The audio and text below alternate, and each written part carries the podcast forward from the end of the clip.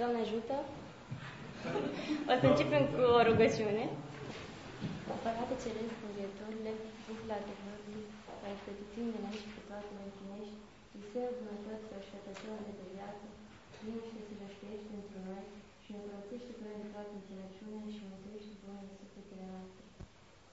Sfântul Dumnezeu de Sfântul Tare, Sfântul Tare de moarte, ești Dumnezeu, Sfântul Dumnezeu de Sfântul Tare, Sfântul Tare de moarte, ești Dumnezeu, Sfântul Dumnezeu de Sfântul Tare, Sfântul Tare de moarte, ești Dumnezeu.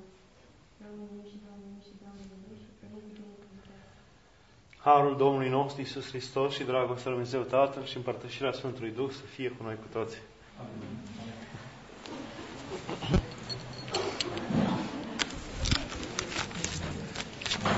Deci dacă se aude acum.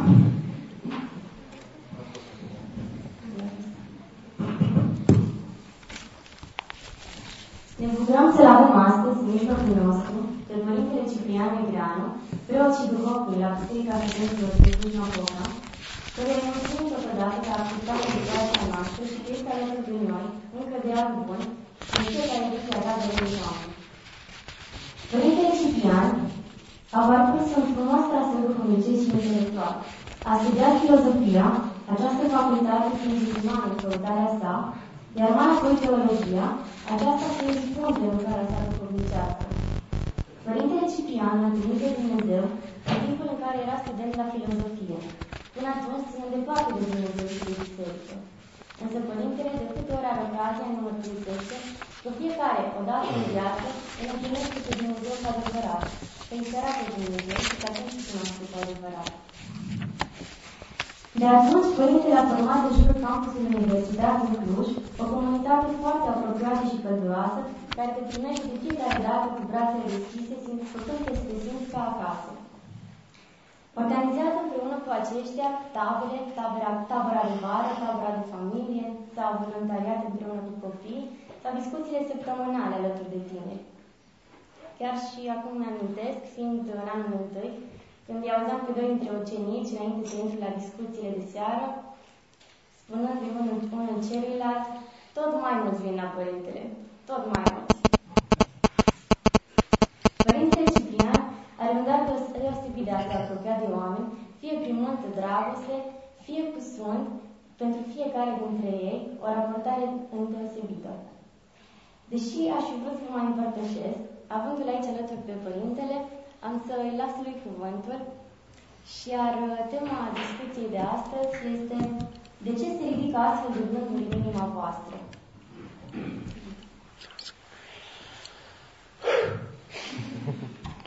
Vă mulțumesc. N-am cum să refuz că nu știu, suntem prieteni. Suntem prieteni cu Părintele și dânsul nu ne refuză, nici eu nu pot să refuz, deși de multe ori am refuzat în alte părți, dar aici nu pot să refuz. Uh, m-am gândit să să vorbim despre acest subiect care pare, ah, ce să zic, nu știu cum vi se pare vouă, de ce se ridică asemenea gânduri în inimile voastre. Dar pe mine m-a, m-a mult m-am gândit la lucrul acesta. Mult m-am gândit în anii aceștia de când uh, sunt apropiat de credință. De ce? Adică am tot studiat, am tot citit Noul Testament, am tot revăzut și revăzut viața Mântuitorului și cu cât uh, citeam mai mult, cu atât am alte lucruri descopeream. Și nu neapărat cuvinte pe care cât de cât le știam, ci mai mult felul de a se manifesta, de a fi al Mântuitorului și care mă foloseau foarte mult să, să vedem cum trebuie să fim. Pentru că cuvinte știm ușor de ale Lui, dar nu știm parcă Duhul în care era El, felul în care era El, felul cum le aborda lucrurile, felul cum se comporta. Uh, acesta m-a acaparat în ultimii ani foarte mult și citind Scriptura și încercând să cunosc partea aceasta, am, uh, am înțeles multe. Sper să le pot folosi. Sper să le urmez. Printre lucrurile care m-au uh, mirat foarte tare, de, de data asta cuvânt al Mântuitorului, este faptul că nu l-am văzut scandalizat atât de tare pe Mântuitorul de păcate grosiere, de ucidere, de desfrânare, de nu știu ce lucruri grave, de trădare, de orice alte lucruri, uh, orice alt păcat v-ați imagina. N-am, n-am auzit vorbind, uh, nu l-am văzut interesat așa de mult, decât de ipocrizie, de prefăcătorie. Știți că îi, cer, îi certa foarte tare pe farisei, vai vouă fariseilor fățarnici, de fățărnicie, care e un păcat sufletesc până la urmă. Uh, și un alt, un alt lucru asupra care am văzut că este foarte atent, dar este atent și la cei răi, și la cei buni, și la o atenție asupra inimii omului. De ce se ridică asemenea gânduri în inimile voastre? N-a, n-a criticat niciodată la vreo masă pe vreunul că a mâncat prea mult. N-a criticat vreodată pe cineva că se îmbrăca într-un fel sau într-altul. Nu, n-a avut nimic de zis în privința asta. A fost de o, de o noblețe incredibilă. Nu țin minte să fi certat vreo femeie vreodată și nici nu este vreun personaj feminin uh, negativ în toată Scriptura. Deci numai portăreasa de la casa lui Caiafa, atât. Dar și aia nu. Își făcea treaba ei de portăreasă. Îl bănuia pe Petru. Și tu ai fost atunci. Uh, restul nu. Și o, o noblețe și în comportamentul lui față de femei, în general, o, o noblețe pe care până atunci nu observase până când n-am fost atent. Dar uh, acest cuvânt al lui, de ce se ridică asemenea gânduri în inimile voastre, care apare de vreo șapte-opt ori în Scriptură. Și se simte că Mântuitorul are atenție asupra inimii omului. Este o atenție specială, specială, deosebită. O zice și fariseilor și cărturailor atunci când îl coboară uh, pe cel paralitic din acoperiș și ei gândeau cine este acesta care iartă și păcatele și Mântuitorul îi ceartă și de ce se ridică asemenea gândurile voastre. Mai este un moment când tot așa îi ceartă pe farisei și le zice de ce, vă, de ce se ridică asemenea gândurile voastre, dar celelalte 4-5 dăți îi ceartă pe apostoli. Îi ceartă. Îi avertizează. Și acest lucru m-a, m-a pus pe gânduri. Adică, pentru că Mântuitorul cu siguranță ne avertizează de un pericol ne avertizează de, o, de un rău. De fapt, vrea să ne ferească de un rău. Și înseamnă că acest rău este mai mare decât răul exterior. Adică am tot stat și m-am gândit că acest rău de care el ne avertizează uh, și care este, la care este atât de atent, este mai mare decât răul exterior, asupra căruia nu,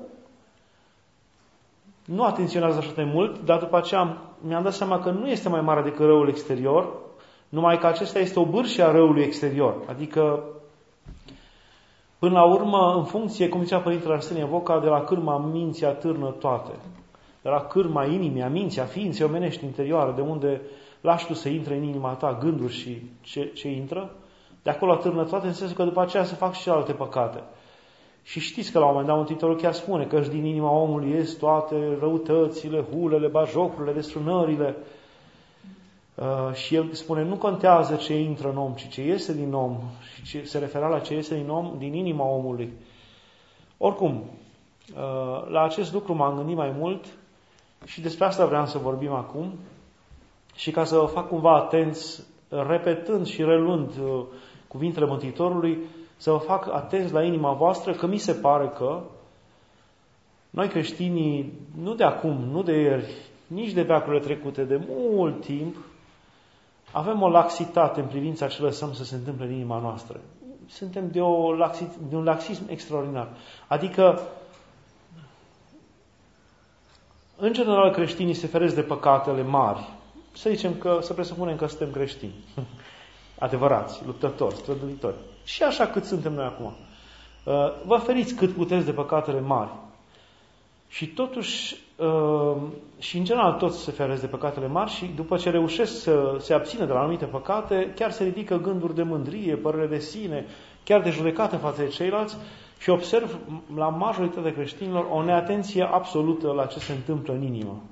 Și nu numai că e o, atenție, o neatenție absolută, ci un fel de loc unde se ostoiesc toate pornirile, se liniștesc toate imaginațiile, un loc al tău personal, ca un fel de singurătate în care te închizi, e, e opusul absolut al, al uh, acelei cămări în care zice Mântuitorul, iar tu când te rogi, Intră în cămara ta, închide ușa ta și acolo în ascuns, roagă-te Dumnezeului care este în ascuns și El va cunoaște, cunoaște dinainte ce vrei tu să zici, pentru că El, El cunoaște cele ascunse, cele nevăzute, cele neștiute ale omului. Și, deci, cămara aceea este in, cea pe care o zidim noi, o construim noi, e poate aceeași cu cămara de care vorbește Mântuitorul, dar transformată într-un fel de pește de tâlhari. Adică, în general, acea cămară a noastră, a tuturor, este un loc în care ne permitem să, să vorbim urât, să înjurăm. Aud tot mai des în jur, dar nu cu glas tare. Pentru că de rușine, ca să fi văzut de ceilalți bine, ca să nu oripilez pe cineva, dar în mintea mea, în jur, și mă doare foarte tare chestia asta, de, unii de-abia apucă să spună, că majoritatea nu spun că nu se pare păcat asta. Sau, am gând rău ce să mai zic. Sau, uh, nu răspund nimic la cearta cu nu știu cine, dar după aceea, în mintea mea, am dialoguri de zile întregi în care îi spun cum i-aș spune și ce aș face și mă, mă zicea cineva, mă răcoresc. Îi zic eu acolo toate, îmi și imaginez cum l-aș bate, ce aș face, cum l-aș mușca și se face liniște. Dar uh, și asta mi-a dat de, m-a, m-a făcut atent să, să constat că de fapt noi creștinii aproape că nu avem grijă de această inimă că Mântuitorul ne atrage foarte tare atenția, începând de la poruncile pe care le dă și le întregește în predica de pe munte, când zice să zici celor de demult, să nu ucizi, iar eu vă zic vouă, de vei zice fratului tău, și nu neapărat zice de vei zice numai cu glasul. De vei zice, pentru că înainte de a fi glasul, de a fi cuvântul, este gândul. De vei zice fratului tău prostule sau urâtule sau cum vreți voi să-i ziceți, greșești deja. Pentru că noi zicem, știți, și aici mi se pare o, o mare uh, făsărnicie și pe că lui Dumnezeu nu-i place. Acolo zice prostule și nebunule, deci eu astea două să le folosesc, restul, tembel, idiot, cretin, nepicopsit, neajuns, neterminat, nu știu ce, uh, aia putem să folosim, că Mântuitorul n-a zis exact formula aceea. Deci asta înseamnă să te închizi în, uh, într-un limbaj, într-o gândire literă, cirtă, iotă și nu în Duhul, să înțelegi în Duh Evanghelia. Uh, deci la nivel interior, suntem absolut nepregătiți. Ceea ce mă înspăimântă mult mai tare este că, într-adevăr, observ că faptele făcute exterior te mustră, uh, te dor, te mustră conștiința, te rușinezi de oameni, ești pedepsit de societate de cele mai multe ori. Dar faptele făcute în interior, de multe ori te și separ de ele. De faptele făcute în exterior sunt puțin mai departe de tine. Nu te recunoști în multe dintre ele, îți par rău de ele. Dar faptele acestea făcute în interior sau pe care le presti acolo în taină cu diavolul până la urmă, că nu, nu cu Dumnezeu, în gând, în răutate, în învârtoșare, în aducerea mintea răului, în rememorări, în imaginații nesfârșite. Știți că majoritatea dintre noi avem o lume a imaginației imens acolo. Cea care înseamnă, după cuvintele părinților, punte pe care vine diavolul în suflet. Deci avem o punte spre diavol aurită, cumva de cristal, în care el poate veni cu o ușurință incredibilă în noi și asta mi se pare un pericol imens pentru toate sufletele care vin în biserică și care cumva cred, socotesc că lumea aceea nevăzută în care uh, e ca și cum te-ai băgat sub plapul, ce fac eu acolo, cum scol limba, acum nu vede nimeni.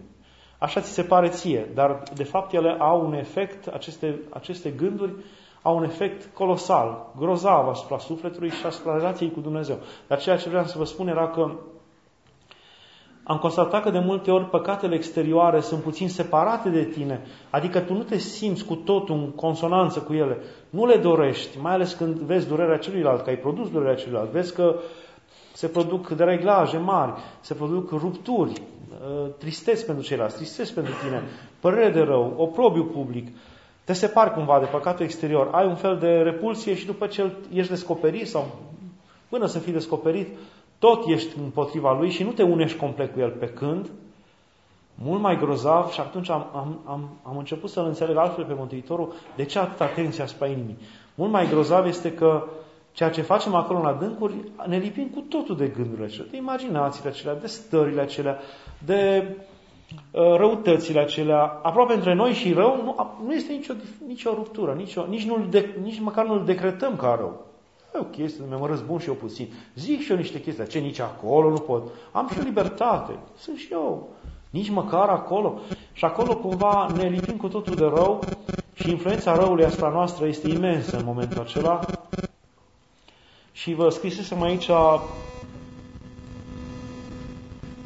mai multe versete, mai multe locuri, mai multe din care puteți să vă dați seama că trebuie să vedem, de fapt, înainte de a mai vorbi despre partea asta de puterea întunericului în gândurile noastre, ce relație și cum ne îndeamnă Dumnezeu să, ce ne îndeamnă Dumnezeu sau cum ne îndeamnă Dumnezeu să avem noi relații cu răul, dacă trebuie să avem o relație cu răul. Și aici iară mi se pare un loc de necunoaștere pentru noi. Nouă ni se pare, sau așa ni s-a spus, sau așa știm, sau așa am fost cumva catechizați de părinți, sau am citit noi prin cărți, de părinții noștri. Sau am citit noi prin cărți, sau am auzit de la unii și de la alții, că noi trebuie să fim niște luptători împotriva răului, pe lângă faptul că ni se vâră în minte că suntem cineva și chiar avem putere să, să luptăm împotriva răului, și pe lângă faptul că e un fel, un fel de semi, semi-pelagianism, adică pelagianism era o învățătură care spunea că noi nu avem nevoie de Dumnezeu ca să ne biruim răul din noi. Putem noi rezolva. O întreagă lume de, de terapii și de psihologie, acum vorbesc despre asta cum să te cunoști pe tine, cum să te biruiești pe tine, cum să devii un om bun, cum să devii un manager bun, cum să... și care cumva te încurajează să, să crezi că tu chiar poți să te biruiești pe tine. Până la urmă Dumnezeu e doar un martor sau ceva care din când în când în situații limite îi cere ajutorul și El te ajută. Asta e, e cu totul în afara credinței de, de învățătură, învățăturii de credințe, de credință creștină. Că tu te poți lupta cu rău și că ești trimis să te lupți cu rău. Nu ești trimis să te lupți cu rău. Vă dați seama? Deci noi n-am fost trimiși aici ca să ne luptăm cu rău. Puteți spune în inima voastră asta? Noi, am, noi suntem aici pentru că îl căutăm pe Dumnezeu și avem nevoie de El și trebuie să-L căutăm. Noi cu ochii trebuie să fim ațintiți pe cele bune, spre împărăția lui Dumnezeu. Hai să luăm numai de la textul Evangheliei.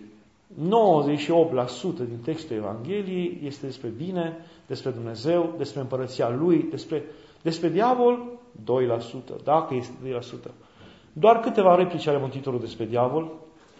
Am văzut pe diavolul, pe satana ca un fulger căzând și alte câteva lucruri scurte, mici.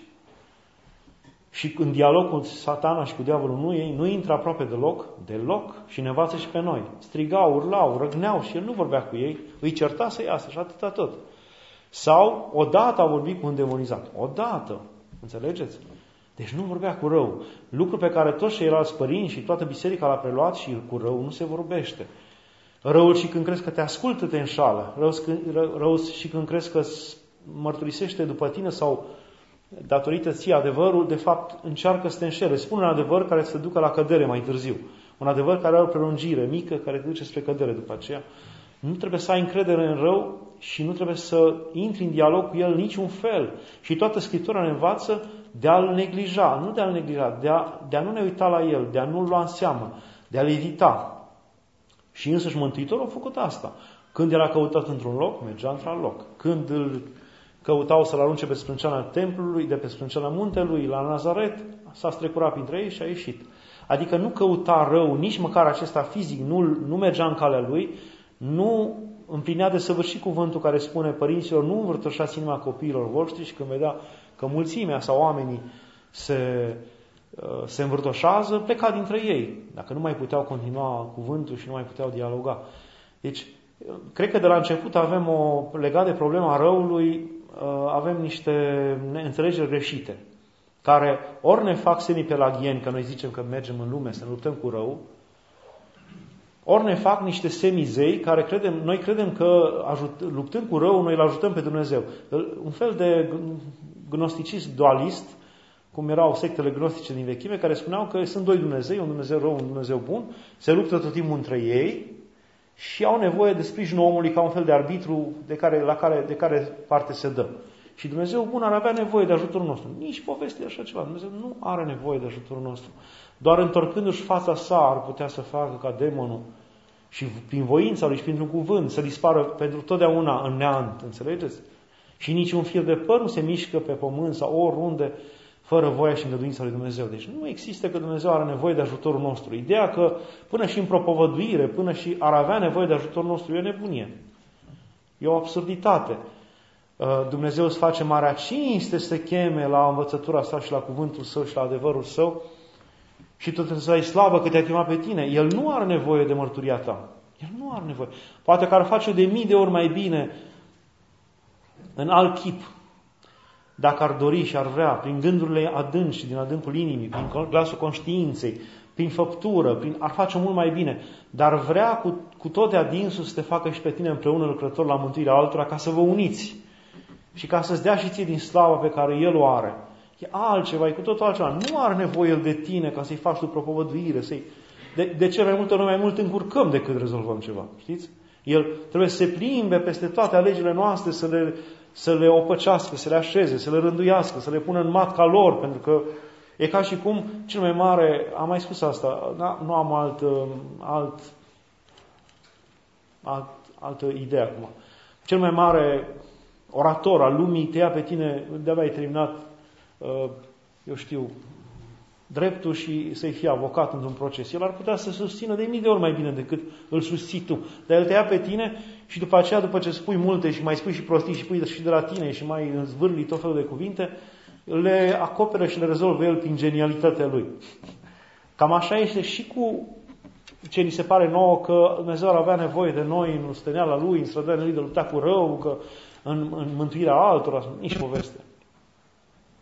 Și a, aceste toate gândiri greșite pot veni din, această, din așezarea aceasta greșită sau ne, necreștinească față de rău. Care este poziția, nu neapărat, hai să nu zic creștinilor, hai să nu zic a bisericii, pe care ne arată învățătura de credință, care ne arată Evanghelia față de rău. Începând din Vechiul Testament, din Psalmi, se spune clar, ferește-te de rău și fă binele.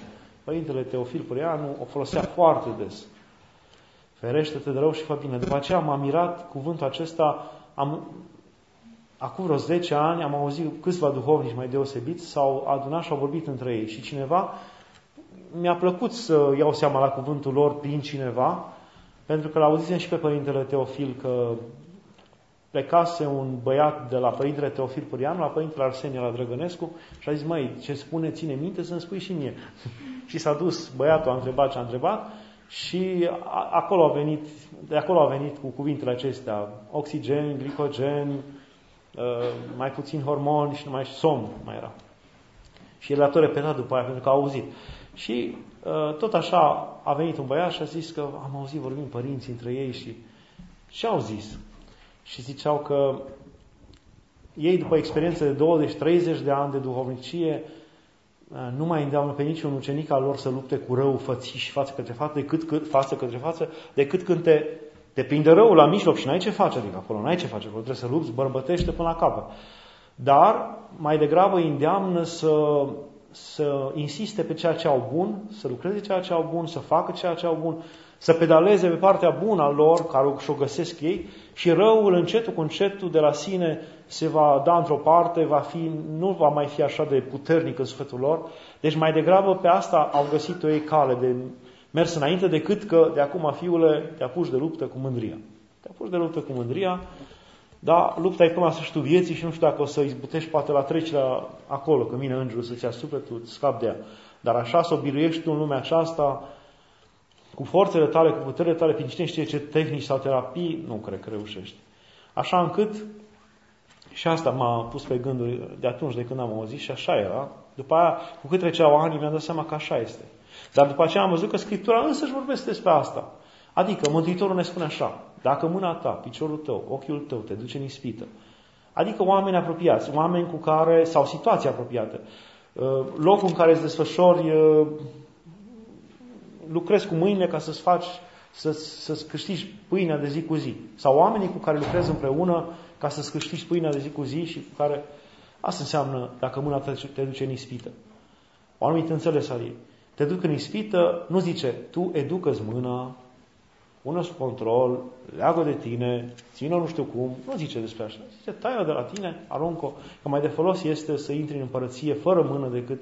Adică nu ne învață până și părți din noi care ne folosesc de pildă, te poate ajuta să-ți câștigi pâinea, cine știe ce îndelemniciri, te pricepi să faci, eu știu, să joci fotbal, să zicem, sau alte lucruri, sau te pricepi la jocuri, ajungi până la level 200, te pricepi la jocuri. Nu știu dacă priceperea aceasta sau dexteritatea asta te va ajuta la mântuire vreodată, cumva. Și atunci mai bine o tai de la tine. Dacă asta este soluția, o tai de la tine. Asta înseamnă. Adică nu lupta cu răul, și tai de la tine, separă de rău, găsește soluții. Și asta trebuie să vă pună pe gânduri, că Mântuitorul zice, dacă ochiul tău te duce în ispită, arunc, scoate-l de la tine. Dacă piciorul tău te duce în ispită, scoate la tine. Nu zice, educă-ți ochiul, să vadă frumos. El nu trebuie să vadă urât, să facă frumos. Nu. După aceea zice, chiar Mântuitorul zice, nu stați împotriva răului. Foarte clar, foarte clar. Ce să mai spunem de locurile în care spune, de vă vor căuta într-o cetate, voi plecați în alta, de vă vor căuta în cealaltă, voi plecați în cealaltă. Și nu se vor sfârși cetățile lui Israel până când va veni sfârșitul și veți scăpa. Și uh, după aia cumva continuă și zice, dar se va întâmpla ca unii dintre voi să fiți duși cu deasila la moarte în fața sinedrilor, ca unii dintre voi să fie prinși, adică nu neapărat că tu trebuia să ieși în față să zici, prindeți-mă, luați-mă, că eu sunt, că vreau să mor și eu pentru Hristos. Nu așa. Nu așa, nu așa. Sunt sfinți care au făcut așa, dar nu asta e calea pe care ne-o arată Dumnezeu.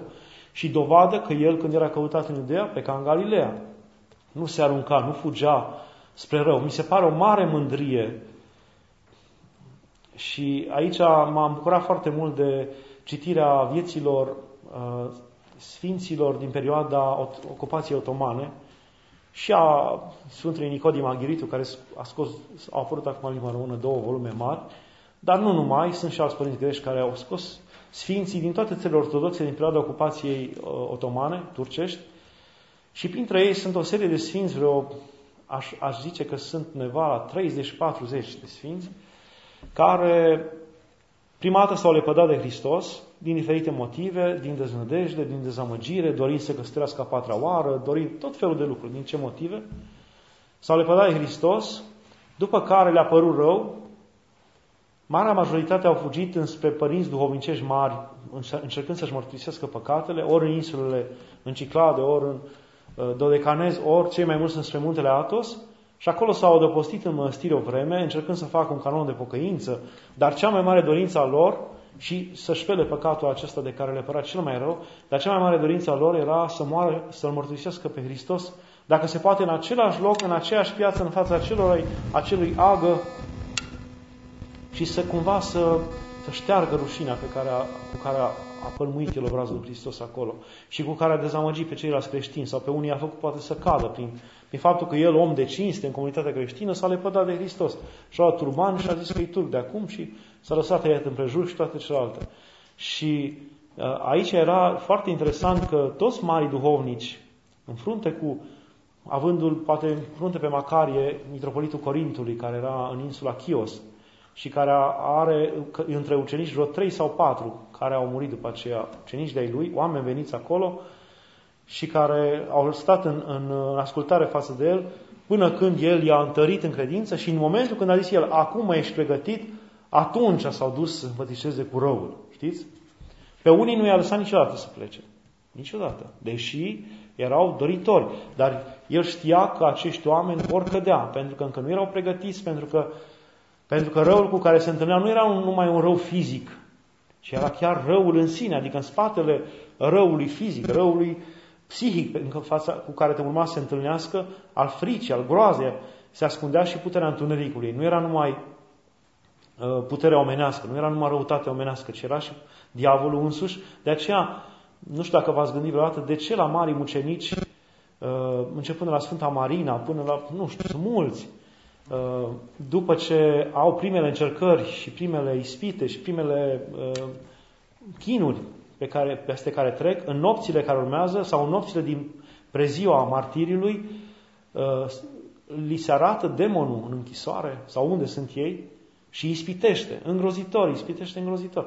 Pentru că, de fapt, lupta acestor oameni nu este numai împotriva unui rău politic, unui rău economic, unui rău de orice fel. Unui rău în sine, cum putem numi rău ca și concept fără Dumnezeu. Nu, ci uh, împotriva răului, dacă s-ar putea cu râu mare, dar tot cu râu mic, în sensul că e demonul, e o persoană, o persoană. Adică ea intervine cu toată... Așa e și răul cu care luptăm noi. De aia nu pare să nu luați ca pe o invitație la lașitate, invitație la, și ca o smerenie, exact cum Părintele Sfântul Serafim de Sarov l-a, l-a, l-a mustrat pe Motovilov, când Motovilov cu mare îndrăzneală, Motovilov un boiernaș, un boier rus, care a fost vindecat de Sfântul Serafim de Sarov de o boală incurabilă, cu care umblase peste tot să se vindece, dar n-a putut să fie vindecat, Sfântul Serafim l-a vindecat și el a rămas cumva pe acolo, pe aproape de Sfântul Serafim, unde să se mai ducă. Și l asculta și mergea pe la el și venea și revenea, mergea la moșii și le întreținea, aducea cât putea din, din avuțiile acelea să le dea Sfântul la cine credea el. Dar, odată ascultându-l pe Sfântul Serafim, știți că cu Motovilo s-a întâmplat și acel dialog despre Harul Duhului Sfânt, vestită, scopul vieții creștine între Sfântul Serafim și Motovilo. Și la un moment dat, vorbind Sfântul Serafim despre răutatea diavolului, despre puterea lui asupra celor care îl iau în seamă și îl, îl, îl urmează, uh, s-a revoltat, s-a revoltat Motovilo și a zis, eu o să-i trag una, eu o să lupt, o să-l dau jos de acolo, o să-l scot din lume. Lucruri de genul ăsta. Și Sfântul Serafim s-a întors pe el, erau mai mulți și a zis, taci, cumva spunându-i mândrurile și crezi tu că poți. Zicea cel mai mic diavol cu degetul lui mic, dacă ar fi, dacă ar fi antropomorf. Cu degetul mic ar întoarce lumea pe dos, universul, nu lumea, dacă i-ar da voie Dumnezeu. Înțelegi? Și, și după aceea i-a spus, pentru că ai fost așa, te va stăpâni diavolul, adică va intra în tine puterea întunericului. Și a intrat mulți ani, nu știu, 12 sau 18 ani. Și el, deși mergea la mănăstiri, deși a simțit la un moment dat când se spăla în fața unui mănăstiri, un nor întunecat care a intrat în el și din clipa aceea a fost, a purtat în el într-o luptă neîncetată ziua și noaptea puterea întunericului, deși el mergea să se spovedea, se împărtășa, dar puterea întunericului continua să rămână asupra lui și asta pentru mândria că a crezut el că el se bate cu răul așa, bă, ce? Și mi se pare că și noi suferim de această mândrie și părere de sine, că noi ne luptăm cu răul față către față, rezolvăm treaba și că așa pe Dumnezeu în condiții uh, extreme poate îl chemăm. Așa că să nu o luați ca pe o imitație la lașitate sau un fel de credință a celor slabi, ci evitarea răului de multe ori este un semn de smerenie. Evitarea înfruntării când nu se potrivește și nu ți se potrivește vremea și nu-i timpul întâlnirii tale cu răul. Uh, e, e folositoare. E înțelepciunea șarpelui de la care ne invită Mântuitorul. Fiți blânzi ca porumbeii și înțelepți ca șerpii. Șerpii știu să intre în, dinainte, aud cum se, cum se mișcă pământul la apropierea pașilor oamenilor care vin la 20-30 de metri și știu cum să intre în, la vreme potrivită în cuibarul lor ca să nu fie călcați. Se întâmplă rar când noi punem piciorul pe ei. Și asta e pentru că sunt înțelepți. Știu când să se retragă. Așa știu și când se retragă când vin frigurile iernii a toamnei și să nu rămână amorțiți pe undeva. Așa cum știu și când să iasă, să nu iasă prea repede vara, primăvara și să îi prinde iar înghețul. Adică au o înțelepciune că, să știe când și cum să intre sau să iasă și să se adăpostească. Și la această înțelepciune invită Dumnezeu. Și nu e o înțelepciune a lașilor, ci mi se pare o înțelepciune a omului smerit. A omului care nu crede că întoarce el lumea de pe dos pe față. Cum uh, Părintele Arsenie, după ce l-a, uh, s-a bucurat de, de Arsenie Boca, după ce s-a bucurat de faptul că ucenicul lui, Părintele Daniel Stoienescu, care acum e episcop al românilor din Vârșeț, uh, s-a bucurat că el a devenit preot, a văzut cu ce râvnă, cu ce râvnă s-a apucat Părintele Daniel Stoienescu să facă treabă între oameni. Cum zicea și Părintele Teofil Păreanu, eu când eram înainte, când nu eram preot, oh, ziceam, ăștia nu-și fac treaba preoții ăștia, uite, oamenii tot așa, intră spovedanie, tot cam așa, sunt, nu-și fac treaba, dar eu dacă mă fac duhomii, eu să fac. Și ce, pe m-am făcut eu, dar no. m-am cumințit, m-am liniștit. Și așa și Părintele Daniel s-a apucat să se facă acolo, nu mai se întorcea acasă noaptea, toată ziua cu mulțimile, să le spună, să le explice. Și Părintele Arsenie l-a chemat și i-a zis atâta, mă, Daniele, mă, să nu crezi tu că întorci lumea de pe dos pe față, mă. Adică să stai cu minte, mă, că tot pe dos rămâne. Adică Să nu credem noi că noi rezolvăm treburile, că avem, această, că avem noi putere. Dacă va vrea Dumnezeu și dacă te va rândui El, de aceea totul care se, tot lucru care se face cu ascultare, în orice lucru te va pune și te va rândui duhovnicul sau faci cu ascultarea bisericii, bun lucru este. Dacă trebuie să lupți cu demonii față către față și ești pus cu ascultare, de asta, Doamne, te fa asta. Dar dacă nu, nu te arunca. Pentru că aceasta e mândrie și părere de sine. Aceeași, aceeași atenție trebuie să avem și întâlnirea cu răul din noi. Și aceeași grijă să avem. Și în toate, și mai sunt aici, uh, de exemplu, până și cu oamenii. Ce ne sfătuiește Mântuitorul? Zice, dacă cineva are ceva cu tine, auziți, cineva, adică îți dorește rău, te urăște, să presupunem așa. Du-te și vorbește cu el față către față. Încearcă să-i explici. Dacă nu te va asculta, mai cheamă doi sau trei și vorbește cu el. Dacă nu te vor asculta, nu te va asculta nici așa, spune-l, spune-l bisericii, spune-l sinagogii, spune-l comunității.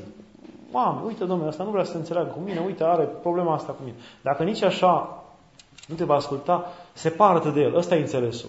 Să fie ție ca un vameș și ca un uh, străin. Cu străinii și cu vameș și oamenii nu vorbeau. Erau ca și cum nu, nu-i cunosc. Nu știu, nu mă bag. Adică te separ de el. Te desparți. Pleci. Adică până și aici Dumnezeu ne sfătuiește să nu stăm cu răul toată ziua în preajmă și în față către față, crezând noi că rezolvăm cumva, că îmblânzim noi apele, că rezolvăm noi. Nu! Dar sunt alte multe locuri. De exemplu, a, asta, că Mântuitorul nu vorbește cu rău. Nu vorbește. Nu vorbește. Gândiți-vă la Pavel.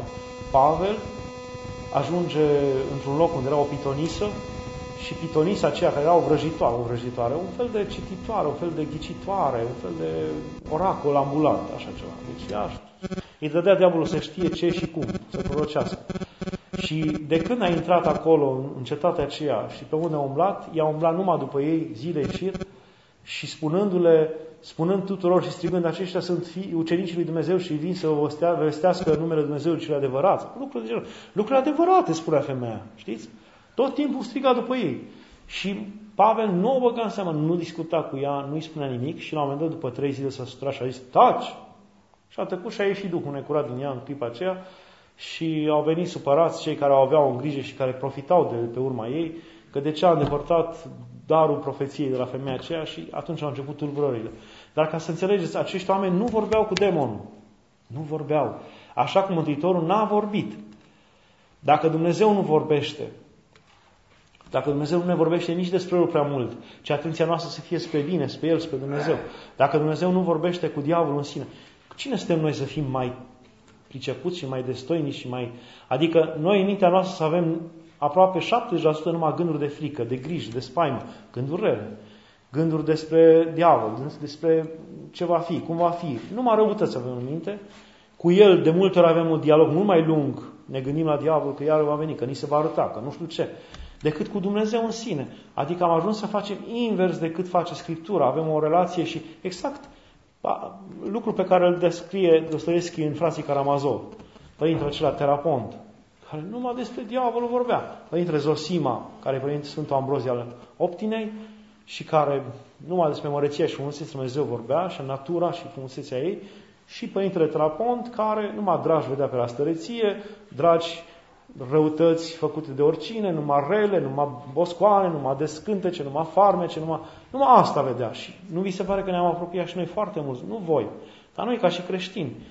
Uh, ne-am apropiat foarte mult de asta. Dacă vorbești cu un om de pe la țară, acum, de la țara noastră scăpătată, nu satele din adevărate, din vechime, care mai aveau o, o înțelegere, și dovadă că mai avea o înțelegere este că basmele noastre populare sunt un făt frumos care nu are voie să se uite înapoi. Iar dacă te va striga gheunoaia, nu te uita înapoi nici în dreapta, nici în stânga, mergi înainte, adică nu dialoga cu răul.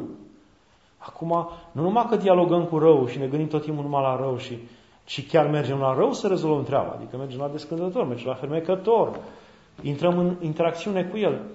Și mi se pare că aici suntem aproape că am uitat adevărată calea a, a, a Mântuitorului. Ce să mai spun de vremea patimilor Mântuitorului, ca un ultim argument? Toți oamenii aceia se îndreptau spre Hristos cu răutate. unii loveau peste față, alții îl judecau, alții spuneau despre el lucruri neadevărate, alții... Ceea ce ne miră la Mântuitorul toată perioada aceea, că nu a reacționat cu nimic. El, de fapt, el a rămas singurul constant, ceilalți în jurul lui a fost o furtună imensă. El a rămas constant.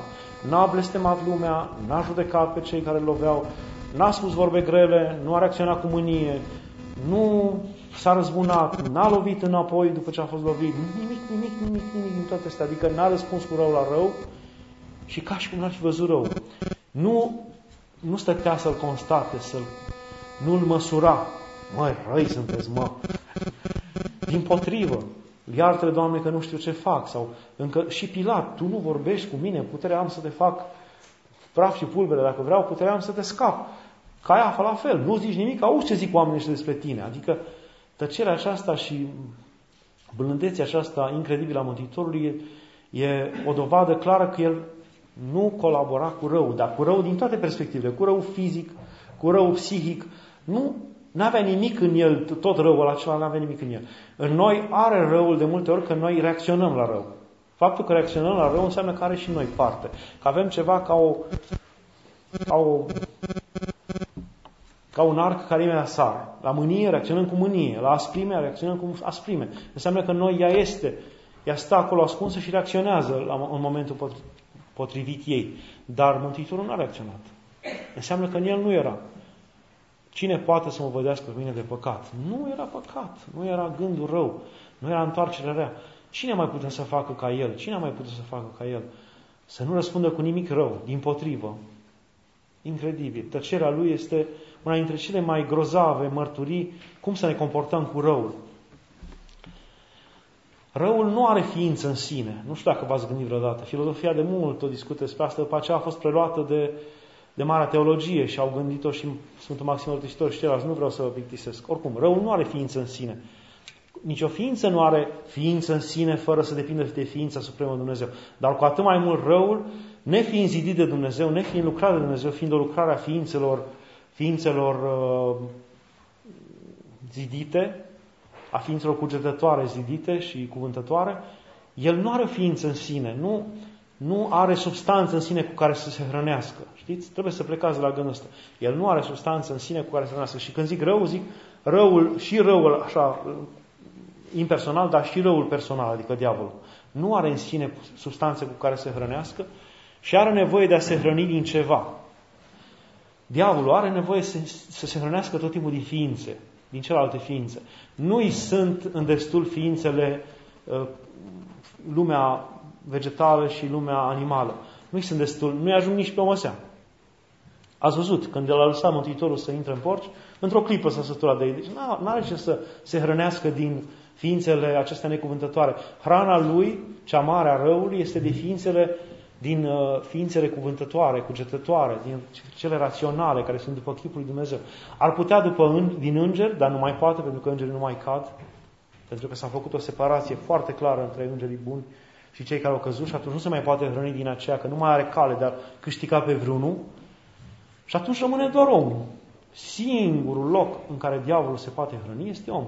Una dintre motivele pentru care diavolul este atât de ahtia după noi și stă să ne caute de, de să, să ne găsească porți de, deschise ca să intre, unul dintre motivele, poate cel mai important, este acesta că el se hrănește din noi. El e ca un vâsc care trebuie să rănească dintr-un copac. Dacă este îndepărtat de acolo, moare. De aceea, aduceți-vă aminte de cuvântul pe care l-a spus Mântuitorul când a zis că atunci când omul își curăță casa sa, scoate afară Duhul necurat și Duhul merge oriunde ar putea merge. Nu se hrănește niciunde. Oriunde s-ar duce, nu găsește loc de odihnă. Orice loc pentru el e pustiu și sec. El numai în om se poate hrăni. Pentru că omul este singura ființă care încă n-a ales de plin între bine și rău. Și atunci este o șansă să te să te legi de El, să te, să te vâri în necunoașterea Lui, în nepriceperea Lui, în uitarea Lui, să ajuți această nepăsare, să ajuți, să ajuți această uitare, să ajuți această neștiință a omului, să-l faci să se, să se lege, să se întoarcă spre tine, să te creadă pe tine, să-ți urmeze ție cumva și de aici să se rănească mult timp, până la o vreme când, până și el devine una cu tine.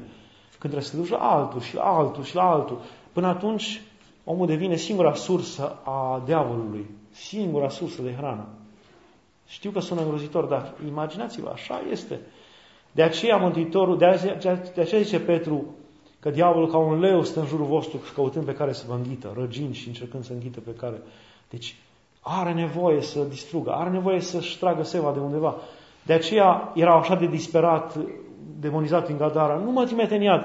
Ce să facă în iad? Știți ce făcea? De ce e frică lui de iad? Nu că Dumnezeu a făcut iadul, că nu Dumnezeu a făcut iadul. Iadul este comuniunea răului, comuniunea celor răi, care nu se pot hrăni unul dintre altul, că n-au nici ei pentru ei înșiși. Și este o foame de înfricoșătoare și o durere înfricoșătoare. Închipuiți-vă cel mai drogat dintre cei mai drogați oameni care nu-și mai au drogul la un moment dat. Dependent absolut. Stările prin care trece acel om sunt groaznice, groaznice. E ceva asemănător uh, la un nivel mult mai mare. Cu ce se întâmplă cu diavolul atunci când coboară acolo împreună cu ceilalți care n-au cum să-l hrănească și el intră în stările lui de sevraj și de, de neputință și de apropiere de, nef, de neființă. El, de fapt, se apropie tot mai mult de neființă. Ori apropierea ființei de neființă este o durere care nu cred că poate fi descrisă în cuvinte. Îndepărtarea de, fir, de firea, de felul în care l-a zis Dumnezeu, de chipul în care l-a zis Dumnezeu, este o durere fără sfârșit. Noi simțim puțin această durere atunci când ne mustre conștiința. Părintele Arsenie Boca spunea că poate să ne mustre conștiința așa de tare până când ajungem să ne luăm viața. Adică atât de puternică poate fi această ruptură interioară între chipul pe care ți l-a dat Dumnezeu, logosul, rațiunea divină după care ai zidit și contrarietatea ta, împotrivirea ta. Și atunci poate fi atât de mare încât duce, e, o, e o durere fără seamă. Ăsta e iadul iadului. Nici nu trebuie să mai fie niște dureri exterioare. E un foc care arde neîncetat. E un vierme care te roade neîncetat. E o neputință, e o slăbiciune pentru care urli o veșnicie, dar nu poți să faci nimic. Te apropii tot mai mult de neființă, dar nu poți să ajungi la neființă, pentru că a pus Dumnezeu ceva în tine, o ființă, o făptură zidită de El, care nu poate cu totul și cu totul să dispară, să dispară complet. Dar se apropie tot mai mult de neființă și aceasta este o durere fără seamă. Ei, de asta diavolul nu vrea să coboare de acolo. E ca și cum ar zice, lasă mă încoși ăștia, nu mă pot hrăni din ei, că sunt niște ființe care nu mă interesează și nu îmi dau mare satisfacție. Dar totuși, și satisfacția a fost de un minut, două minute, atât. Rest de om, pentru că este chipul lui Dumnezeu, pentru că în el a lăsat Dumnezeu resurse nebănuite. Resurse nebănuite. De acela, în acela se poate hrăni mult și bine și chiar îi place să stea acolo. De aceea este această căutare a diavolului după om și această neîncetată încercare de a-l co- face co- de a coopta pe, diavol, pe om împreună cu el, de a-l prinde într-o legătură nepermisă, Uh, de fără de lege, de, de a lega cu niște legături din care să nu se mai poate desprinde niciodată. De fapt, în nebunia lui cred, asta zic așa ca pe o teologumenă, uh, în nebunia lui diavolul cred că, crede cumva că își va găsi, își va ostoi cumva liniștea, își va ostoi puțin durerea și foametea și neputința și în iadul cel mai adânc, uh, chiar după sfârșit, chiar după judecată, prin faptul că va rămâne cumva atârnat și de om și, încer- și continuând să să scoată în el ultimele fărâme de, de energie pe care le mai are omul și pe care le-a lăsat Dumnezeu în el. Cred că în nebunia ar putea, ar putea crede și asta. Și de aceea vrea să coboare cât mai mulți cu el în adâncuri, cât mai mulți. Dar, și de aceea, până la urmă, nu rău, rău cel mai mare nu e până la urmă răul exterior. El este doar un efect al răului interior. Locul în care vrea diavolul să ajungă și unde vrea să rănească, tronul pe care vrea el să stea și care îi dă o anumită satisfacție este tronul pe care l-a făcut Dumnezeu în inima noastră. Tot Părintele ne spunea că în inima omului este un tron și o cruce. Dacă noi stăm pe tron, stă Dumnezeu pe cruce. Dacă noi ne suim pe crucea începutului luptei cu noi înșine, și ținerii poruncii lui Dumnezeu, Dumnezeu va sta pe tron. E acel tron care de fapt e tronul lui Dumnezeu, e năzuit de diavol. El vrea să stea acolo și acolo se hrănească cu sângele nostru, acolo se hrănească cu și să împreună sângele nostru cu sângele demonilor. Așa cum se zice în, în, în mastul, la mastul, izbăvește-ne sângele demonilor. E vorba de un sânge spiritual, duhovnicesc, dar care se amestecă cu sângele nostru sufletesc, groaznic, ne, ne negurează, ne întunecă să ne izbăvească Dumnezeu de acest sânge al demonilor. Ei, El vrea inima omului. Nu îl satisface nimic, nici măcar faptele cele mai grozave. Poate că faptele cele mai grozave făcute cu tot sufletul, cu toată inima. Dacă aceste fapte nu sunt făcute cu tot sufletul și cu toată inima, nu satisfac întru totul. Aceste fapte te, îl pot face pe acel om să devină o paria pentru societate, să fie arestat, să fie condamnat. Dar dacă nu le face cu tot sufletul și cu toată inima, primind rău în inima sa, pe el nu satisfac întru totul și el mai are șanse acel om de întoarcere. Pe când dacă le face cu tot rău, cu toată inima întunecată, cu toată pornirea rea, atunci șansele se reduc enorm și acel om aproape sigur îi va fi uh, sursă de hrană pentru mult timp și al lui, până la urmă. De aceea, dorința lui cea mai mare este să câștige inima. De aceea, atenția lui Dumnezeu cea mai mare este asupra inimilor, oamenilor. De ce se ridică asemenea gânduri în inimile voastre? Să aveți grijă de inima. Ceea ce i-am îndemnat și pe tinerii din, uh, de la Cluj cu câteva săptămâni, vă îndemn și pe voi. Să fiți frumoși în singurătate, nu numai când nu sunteți singuri, că sunteți cu ceilalți. Să fiți foarte frumoși când sunteți singuri. Tot ceea ce faci în taină schimbă și îți uh, adâncește răul în inimă. Uh, adâncește brutalitatea, bestialitatea din tine. Nu, dacă nu te scobești nas când, nu ești, când ești împreună cu alții, încearcă să nu o faci sau să o faci frumos când ești singur. Dacă uh, mergi și te îmbraci frumos și umbli frumos când ești cu ceilalți, încearcă măcar, chiar dacă ești îmbrăcat altfel în prin casă, să fii și prin casă nu, nu în gesturile și nu în manifestările cele mai scabroase, nu în promiscuitate, nu stând în orice poziție, dar asta e la nivel exterior. Dar aceste lucruri exterioare, când sunt de singuri, am văzut în ani și ani, au putere și transformă omul interior. Dacă nu o să fiți frumoși când sunteți singuri, nu o să fiți frumoși nici când sunteți cu alții. Încetul cu încetul, omul se urățește în interior prin felul urât de a, de a fi când e singur. De fapt, când e singur, de cele mai multe ori omul este fără mască. Și aceea, în general, cu ceilalți oameni, noi ne punem o mască, când e ceva bun, cineva bun, punem o mască bună, zâmbim, când e cineva care nu ne place, punem o mască rea, când ne apărăm. Este un fel de superficialitate în relațiile cu ceilalți și un fel de apărare. Aici nu ne mai apărăm. E un fel de legătură directă cu rău în taina noastră, când stăm noi singuri acolo. Uh, felul brutal de a ne manifesta, de a vorbi, de a vorbi singur, de a cer, de certa singur acolo prin cameră. Nu faceți asta. Plus că diavolul se folosește de acest dialog la nivel exterior, dar și la nivel interior, că noi avem multe dialoguri la nivel interior, și de multe ori el devine, el devine interlocutorul cu care vorbești fără să-ți dai seama. Cineva, ceva în tine, poate un alt gând, altă, o altă parte a ta îți răspunde. Acea altă parte a ta va fi încetul cu încetul diavolul. Nu vorbiți de unii singuri, nu vă dați drumul la tot ce vă vine atunci prin cap, cum zicea Părintele Arstine, nu dați drumul pe gură la tot ce vă trăznește dracul prin cap. Că, că, virgulă, că cuvintele sunt ființe vii care merg cu voi până la a doua venire și caută să se întrupeze, înțelegeți? Adică el zicea că sunt ființe vii în sensul că noi fiind după chipul și asemănarea lui Dumnezeu, ceea ce naștem și cuvintele sunt cumva din sufletul nostru. Din inima omului ies și cuvintele. Ceea ce naștem noi, ceea ce dăruim, ceea ce facem noi, au un fel de o pecete a, a eternității.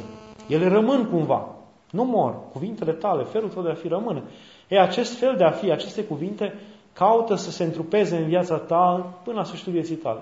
Și se, dacă nu, și dacă nu renunți la ele și dacă nu le ștergi prin spovedanie și prin pocăință, te vei întâlni cu ele la a doua venire. Te vei întâlni cu toți acești copii avortați ai tăi sau născuți înainte de vreme sau născuți monștri imensi, crescuți, cultivați, hrăniți. Te vei întâlni cu acești monștri la Fiușoara și a doua venire, dacă nu se vor transforma până atunci, dacă nu vor căuta și vor căpăta să să faci multe fapte rele și diavolul să facă multe rele prin tine și zici, cum, de unde, unde s-a, s-a ascuns atât rău în mine? Cum am putut să fac atât rău?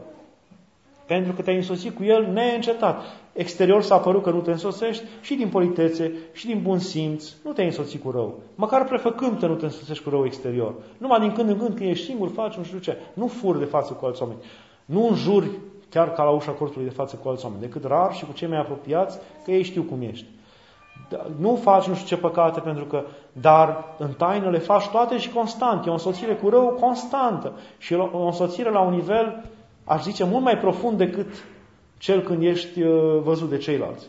E o însoțire continuă și constantă, cu răutate, cu invidie, cu ciudă, cu înjurături, cu vorbe rele, cu imaginație. E înfricoșător ce teren imens dăm diavolului în sufletele noastre.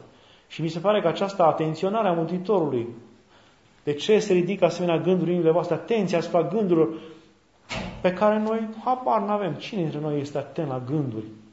Ce gânduri am? Păi noi, de exemplu, aici la conferință sunt convins că sunt oameni care între timp s-au gândit la cum ce să cei la sară la ei, cum e la bunica, ce face tata, ce face nu știu. Nu sunt rele la prima vedere, dar ele continuate și cu bifurcațiile pe care le produc, ajung să zici. Te gândești la câinele care e la bunica, care și-a prins odată capul în gard și a venit vecinul și nu știu ce, și a, ce oameni răi, vecinul ăla. Și de acolo alți oameni răi pe care îi în viață și faci legături și așa cum am niște colegi mai răi ca și câini și nu știu ce.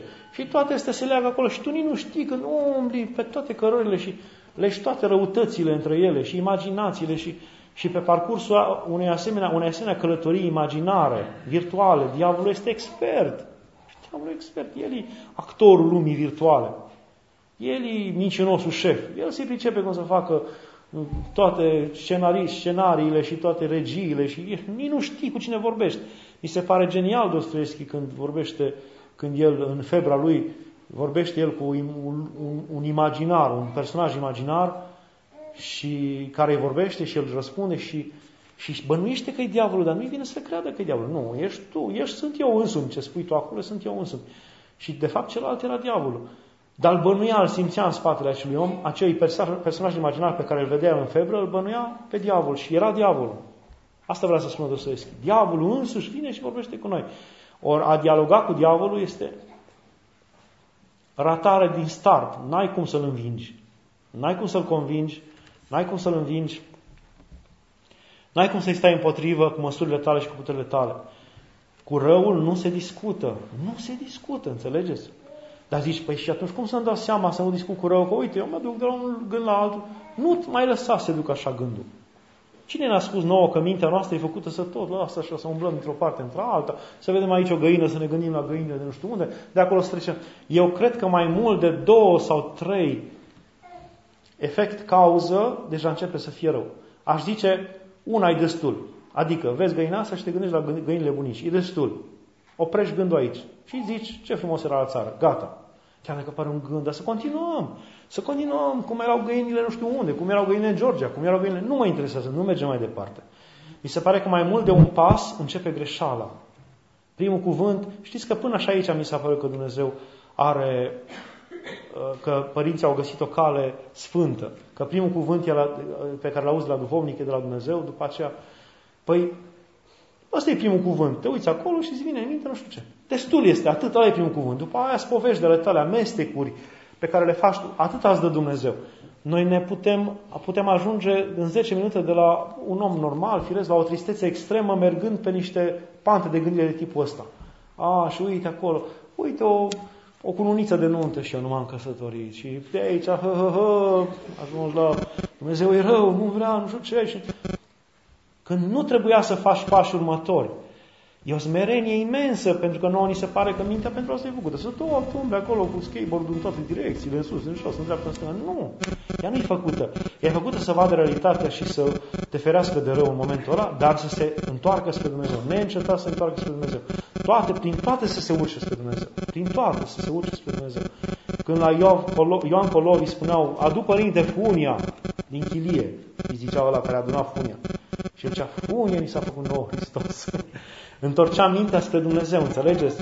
Nu zicea, funia, păi ai văzut-o mai ieftin de trecut, acum trebuie să vin mai scump și nu știu Nu, nu mergea mai departe în gândirea asta. E foarte smeritor să, fi, să faci așa. Că pentru că ție-ți vine să tot inventezi, să faci pe marele regizor, să fii acolo scenograful șef, să tot adau, să pui. Aproape că ne-am învățat că asta, 90% din energia noastră psihică și mentală se consumă acolo. Acolo se consumă, fiți sinceri cu voi numai cu aia, stați așa. Uitați și când veți o cafea cu cineva, hă, hă, hă, ochii tăi, hei, merg mai departe. Până vorbește el, tu taci ca să te gândești ce vei spune. Nu ce zice el și hă, hă, tu ai multe imaginații în timpul ăsta. Mai auzi din când în când un cuvânt la el, da, nu, bine, ha, și tu trebuie să menții tot timpul, da, da, da, așa, da, nu știu ce, ca să nu, da, să-și creadă omul că ești atent. Adică, și că noi așa facem. Deci asta e, o, e un coșmar. Așa facem. Și asta înseamnă, când am început să nu mai fac așa, am încercat. Mi-am dat seama că 90% din, din energia mea psihică și mentală era consumată acolo. Și dintr-o dată aveam mult timp, foarte mult timp, înțelegeți? Că nu mai făceam conexiuni, nu mai legam. Dar lucrurile deveneau mult mai curate, mult mai curate. Nu mai făceai legături, nu mai negurai un loc gândinte că uite mă și acolo, nu știu ce, ca la ăia, nu știu ce casă, nu știu unde, unde miroseau urâși, acolo erau demonizați. Dintr-o dată se urățea tot locul. Știți că dacă ți imaginezi, faci legături de genul ăsta, imediat se urățești în loc. Dacă faci legături frumoase, imediat ți se pare că se înfrumusețează. Dar diavolul se pricepe ca toate să le strice. Și cele frumoase să le îndrepte spre desfrânare, și cele frumoase să le îndrepte spre, spre părere de sine, spre mândrie, spre... Nu, nu vă înșelați. Că frumoase, că surâte, opriți-le. Cele rele le opriți din start, cele bune le lăsați măcar o dată, cel, cel mult o dată, hai de două ori. Să mai meargă de la, uite găina aia ca la bunici și zice, mai avea și bunicul. Perfect, atât, e destul. Adică nu se merge mai mult de două, trei, nu se merge. Cei mai mult de două, trei s-a terminat. Ești prins. Și cum zicea Părintele Arsenie Voca, zice, mă, când vă vedeți la judecată, acolo sunt diavol bătrân și vicleni, mă, Adică vicleșugul lor e... Hai de mine, că una este să fii viclean, tu așa faci pe deșteptul pe istețul și spui tot felul și... Dar alta este vicleșugul și istețimea asta de mii și mii și mii și mii și mii și mii de ani. Adică, un, cum zicea Părintele Teofil, un bătrân e mult mai rău decât un tânăr. S-a îmbătrânit în rău, adică e un rău de la măcinat și rumegat și iară măcinat și iară rumegat, le știi pe toate, le știi bine și ai alugat rău peste rău, cărămidă cu cărămidă. Nu ai avut timp în 20 de ani să adun cât ai adunat 80 de ani. Și atunci, da, diavolul care a adunat în mii de ani și încă cu ce minte, de heruvim, adică nu a adunat mult mai priceput decât noi. Noi adunăm și noi acolo ce reușim, ca găinile, câteva boabe, atâta, dar el a adunat jinițe mari, hambare mari. Și atunci nu are rost să te pui cu diavolul, că te face praf, adică nu, nu, nu, continuăm, e un gând bun, continuăm, nu continui nimic, atât. Cel mult, dacă poți, singur, păi și ce să fac restul timpului? Că, ce să fac restul timpului? Adaug rugăciunea. Cum zicea Părintele Rafael, pune Doamne în fața oricărui gând. Doamne, ce găini frumoase. Da? Uh, dar să știți că avea un... Uh, la început am râs când am auzit ce zicea Părintele. N-am zis de găini, am zis de altceva. Dar am râs de ce zicea Părintele. Dar uh, după aia mi-am dat seama că e foarte adevărat pentru că omul are nevoie de dialog. Omul e ființă dialogală, nu poate să tot tacă în mintea lui, să nu zică nimic. Și el are nevoie să vorbească, dar să vorbească cu sine e un mare pericol pentru că să vorbească așa în van, să spună lucruri. Iar în mare pericol, pentru că poți oricând să ajungi să vorbești cu demonul și nu știi când ai, ești într-un dialog, hă, hă, hă, și el de fapt de mult te duce de mână. Și, și atunci ce să faci? Să vorbești cu Dumnezeu. Să vorbești cu Dumnezeu. De ce să nu vorbești cu Dumnezeu? Nu El e oricum prezent, constant, continuu, aici lângă tine, neîncetat. De ce trebuie să... Și atunci orice gând, orice lucru care îți vine, să presupunem că nu reușești din prima sau a doua și mergi până a treia, patra, a treia, patra uh, cauză-efect de cuvânt, în logică, în sofismele pe care le faci tot în mintea ta. Și mergi mai departe, găinile bunicilor. Bunica a murit. A, a murit bunica, ce păcat. De ce a făcut Dumnezeu lumea așa? Și ai ajuns deja la niște gânduri rele. Sau ajuns la niște gânduri. Trebuie să începi să zici, Doamne Iisuse Hristoase, și Dumnezeu miluiește pe ta, bunica mea, cum o cheamă și pe mine. În mâna ta o las, Doamne, ce pot eu să mai zic? A, bine ar fi să ne ajungi la a treia, a patra. Dar oricum, și dacă ajungi, Poate rugăciunea. Deci să începi să vorbești cu Dumnezeu nu cu rugăciunea ca o mantră care o folosești tu și ea cumva rezolvă de la sine, ci ca un dialog. Doamne, Iisus Hristos. Și atunci vă puteți folosi de orice lucru care vine, nou, tot timpul, altul, alt gând, alt om. Și orice lucru să ziceți, Doamne Iisus Hristos, miluiește pe multul acesta și pe mine păcătos. Adică să te folosești de ceea ce vezi, de ceea ce auzi, ca de un stimul la rugăciune, ca de un nou vânt care bate în pânzele corabii tale. Nu că mă, mă incomodează. Uite și găinile, mă incomodat, ziceam, Doamne Iisuse, nu. Trebuie să zici, să te folosești de tot ca să, ca să întărești, să schimbi. Oricum noi nu suntem în stare, nu suntem în stare să zicem rugăciunea inimii sau orice altă rugăciune constant și aceeași, fără să ne plictisim. Suntem niște oameni ca niște copii mici care, exact cum făceau niște părinți, îmi spuneau, ai au plin de saci pe sus. Și am zis, de ce sunt pe acolo pe saci? Jucării. Păi și de ce îi țineți acolo? Păi, se plictisește copilul de jucările astea, luăm sacul 2. Dăm jos, luăm ăsta, le punem acolo. Când se plictisește și de astea, le luăm sacul 3. Punem înapoi și după aceea revine iar la primul sac, al doilea și tot așa. Și de 6 în 6 săptămâni revine iar la primele jucări. Și mi se pare că și noi suntem așa. Degeaba ne prefacem. Nu suntem la măsurile în care cu aceeași rugăciune, în același fel, noi să uh, putem să zicem cu râvnă și neîncetat și transformăm de cele mai multe ori ca într-o mantră rugăciunea. Adică o zicem formal așa că trebuie zisă și că ea își va face lucrarea în afara puterii noastre, în afara intervenției și lucrării inimii noastre și a conștiinței și a minții. Și mi se pare că aici puțin greșim. Nu poate fi rău nici așa. Dar mai bine să te folosești de ce îți dă Dumnezeu, nu? Dacă vine peste tine o frică, zici, uai, nu știu ce vezi acolo și ți aduce anumită frică. Zici, Doamne, Hristos, miluiește-mă și izbăvește-mă de această frică, nu? Și o zici cu tot sufletul. Dacă, te, dacă cu adevărat te tulbură lucrul ăla, zici cu tot sufletul, o zici de 5 ori, de 7 ori, până îți trece frică. Treci mai departe. Vezi o propastie. Doamne, să nu mor așa vreodată. Doamne, să Hristos. Și zici, folosește de toate lucrurile astea ca să aduci aminte de Dumnezeu și să-L iei pe Dumnezeu. Asta este calea. Cei care nu vreți să urmați, vă prefigurez o călătorie foarte periculoasă printre imaginații și gânduri. Un om care trăiește în imaginație e un om nemulțumit pururea. E un om care totdeauna și-a imaginat ceva și visează că va fi într-un fel. Are o lume întreagă acolo care ar trebui să fie la fel și în exterior. Și este tot timpul lovit de realitate ca de ceva care nu se pliază după cum își imaginează el. Și atunci acești oameni de obicei sunt oameni triști, oameni nemulțumiți, supărăcioși. Toți ceilalți le devin un fel de piedică în a se realiza imaginațiile lor. Însă și realitatea și timpul și vremea și Dumnezeu le devine o piedică că nu s-a realizat cum visau ei, că ei visau că în ziua de 18 septembrie, să zicem, va fi o zi ploioasă. Că așa m-am imaginat eu și așa vreau să fie, că data trecută când ne-am întâlnit a fost într-o zi ploioasă, așa să fie și acum. N-a fost o zi ploioasă atunci ești trist și ți se pare că și Dumnezeu stă împotrivă.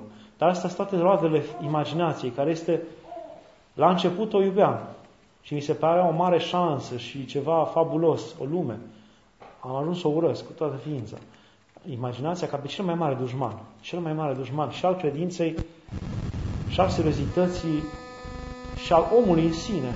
Cel mai mare dușman nu e în sine imaginația, ci cel pe care îl aduce pe podul ei, pe diavol.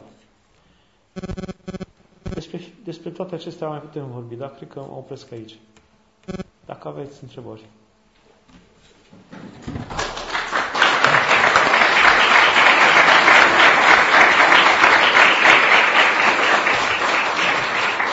Aici multe vorbeam despre rău, dar n-am mai continuat. Despre tot felul de aspecte ale răului. Părinte, ce părere aveți despre actorul Mircea Diaconu care va candida la alegerile prezidențiale? Ce să... O părere bună, ca despre orice, orice om care vrea să facă un bine. Ce să zic? Eu cred pe om pe cuvânt, adică trebuie să crezi un om că el vrea să facă binele, că s-a săturat la anumite lucruri care nu sunt bune în țara asta. Pe toți cred. Pe cei care deja au fost, nu-i mai cred chiar așa. Pe cei care au fost în alte deja funcții și am văzut cam ce au făcut, nu-i mai cred chiar așa, dar totuși dau șanse și acestor oameni. Istoria e plină de oameni care s-au uh, care au trăit într-un fel, au greșit într-un fel și după aceea s-au întors și s-au, s-au au reparat și au făcut cu râvnă mare și au făcut lucruri bune. Acest lucru mi l-au spus părinții de la Mănăstirea Vatopedu. Îi spuneau, la început uh, nu primeam pe părinții, pe monahii, pe mirenii care auzisem, am auzit noi că făceau greșeli sau făcuseră greșeli. Nici nu, nu mai primeam.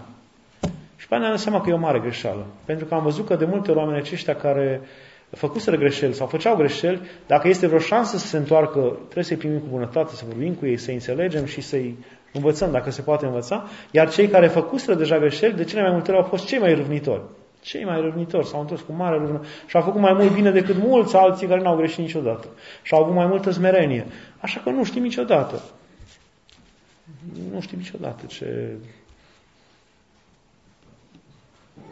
ce, ce se poate naște din, din acești oameni. Așa că nimănui nu iau șansa de a face ceva bun, dar totuși am o doză de frică față de cei care am văzut deja și am mai multă deschidere și înțelegere pentru cei care nu i-am văzut, dar nu sunt, nu sunt copil să cred că oh, gata, se va rezolva ceva și că... Adică, până la urmă, nu există o revoluție exterioară și în asta tot mai mult cred. Revoluția exterioară nu e a lui Dumnezeu, revoluția interioară e a lui Dumnezeu.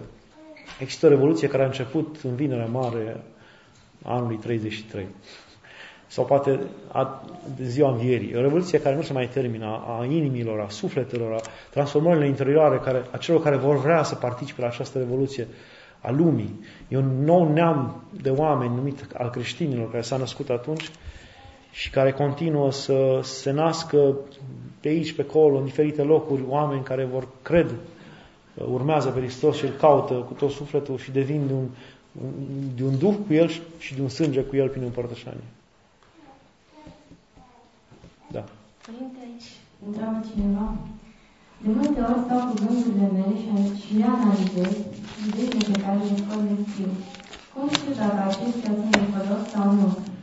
Nu, vă spun, nu prea au valoare. Au valoare așa doar, că, cum zicea Sfântul Nikita Stithatu, la vise, să vedem cam la ce măsuri suntem. Cel mult așa, să vezi ca un barometru, la ce măsuri ești. Adică dacă gândurile tale merg mai mult spre legături, spre discuții cu băieți sau fete, spre, să știi, domne, asta mă muncește mă mult, problema asta e. Și s-ar putea să am problema așa de strânării, sau posibil acolo să mă îndrept. Dacă, cum, cum am văzut eu, venea un băiat la mine, ani de zile, ani de zile, se spovedea că avea totdeauna un bilețel, sau două sau trei, dar bilețelele erau de acelea de la bancomat. Tot, totdeauna erau de la bancomat și el scria pe spate păcatele. Măi, da, măi, de ani de zile să fie doar bilețelele de la bancomat și el nu lucra la bancă. Asta e zgârcit. Adică trebuie să fii om zgârcit, care tot te duci acolo să vezi cât ai intrat, ce să am, ce mai e, cât ai, să scoți tot câte o firicel de bani să-l consumi. În timp s-a dovedit că așa e. Adică, acum întorcându-mă la, la întrebare, mai spune-mi o dată că nu mai, nu, nu mai țin minte exact. Cum știe dacă gândurile pe care le așa, așa. Deci cel mult, cel mult ele pot să, să arate cam, sau să descopere ca un barometru așa cam care sunt problemele tale cele mai mari. Dar mai mult de atât, al doilea ar putea fi, dacă chiar te roade ceva cu tot sufletul, te doare și le scrii, într-adevăr te separ puțin de toată povara aia, te eliberezi puțin. E ca o spovedanie în fața lui Dumnezeu. Scriitorii o simt asta, chiar dacă sunt departe de Dumnezeu, după ce scriu ei o problemă și o scriu într-un roman, într-o carte întreagă, simt așa o anumită eliberare. Parcă au lămurit-o, au văzut-o până la capăt, au văzut că dacă ar fi trăit ei acolo, cam ce s-ar fi întâmplat, sau ce și imaginează că s-ar întâmpla. Și în general sunt mai luciți după aceea legat de problema aia, sunt mai clari.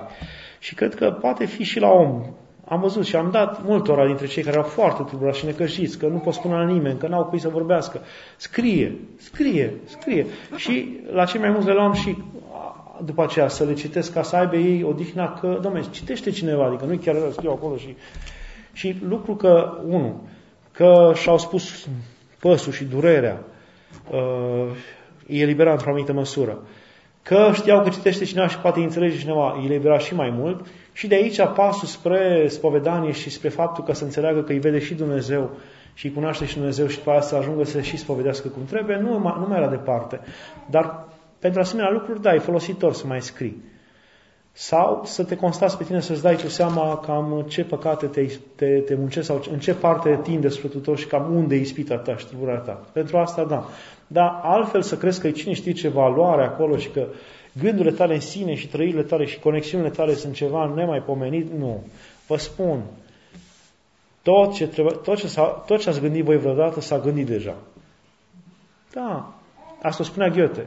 Tot ce ai vrut să faci, tot ce ai vrut să spui, orice formular, orice gând, a fost gândit deja, tu nu mai repeți, într-o altă formă, într-o altă nuanță, dar repeți. Lucrurile sunt vechi, adică nu sunt de azi de ieri. Nouă ni se pare că noi am descoperit lumea, că acum eu trăiesc lucruri care nu au mai trăit nimeni. Le-au trăit mulți înainte noastră și poate mai intens și mai puternic. Acesta a fost un, un, un, un bine pentru că pentru mine că am citit foarte mult, mai ales în liceu și după aceea sute de romane, sute de cărți, sute, sute. Și vedeam, tocmai toți ăștia mă copia pe mine. Adică fricile lor au fricile mele, gândurile lor au gândurile mele, tot. Și mi dădeam seama tot mai mult că eu nu sunt, știți, asta e pericolul în culturii. Ca să crezi că tu ești unic și nemaipomenit și ce trăire ai tu acolo și dacă se atinge cineva de tine sau dacă zice cineva rău de tine, oh, oh, oh, e o prostie, ești un nimeni până la urmă. Și, și după aia, cu cât citeam, constatam că au fost oameni care au trăit mult mai viu chestia aia, au iubit mult mai mult, au fost mai invidioși, au fost mai, nici măcar în aia nu mă puteam. Domnule, am fost, da, ai mine, în invidie, nu-i nimeni. au fost unii mai tari, domnule, mai tari. Au fost alții care au mers până la capăt și mă vedeam un laș, pentru că eu aveam foarte multe gânduri și răutăți, dar nu le duceam până la capăt din lașitate. Dar vedeam oameni, mai ales jurnalele le-am citit și, și memoriile. vedeam oameni care au dus până la capăt gândurile mele și le-au dus de zeci de ori în viața lor, adică nu au fost ca mine lași. Și am văzut ce... Nu mai era nevoie să fac eu pasul, că am văzut la ce duce.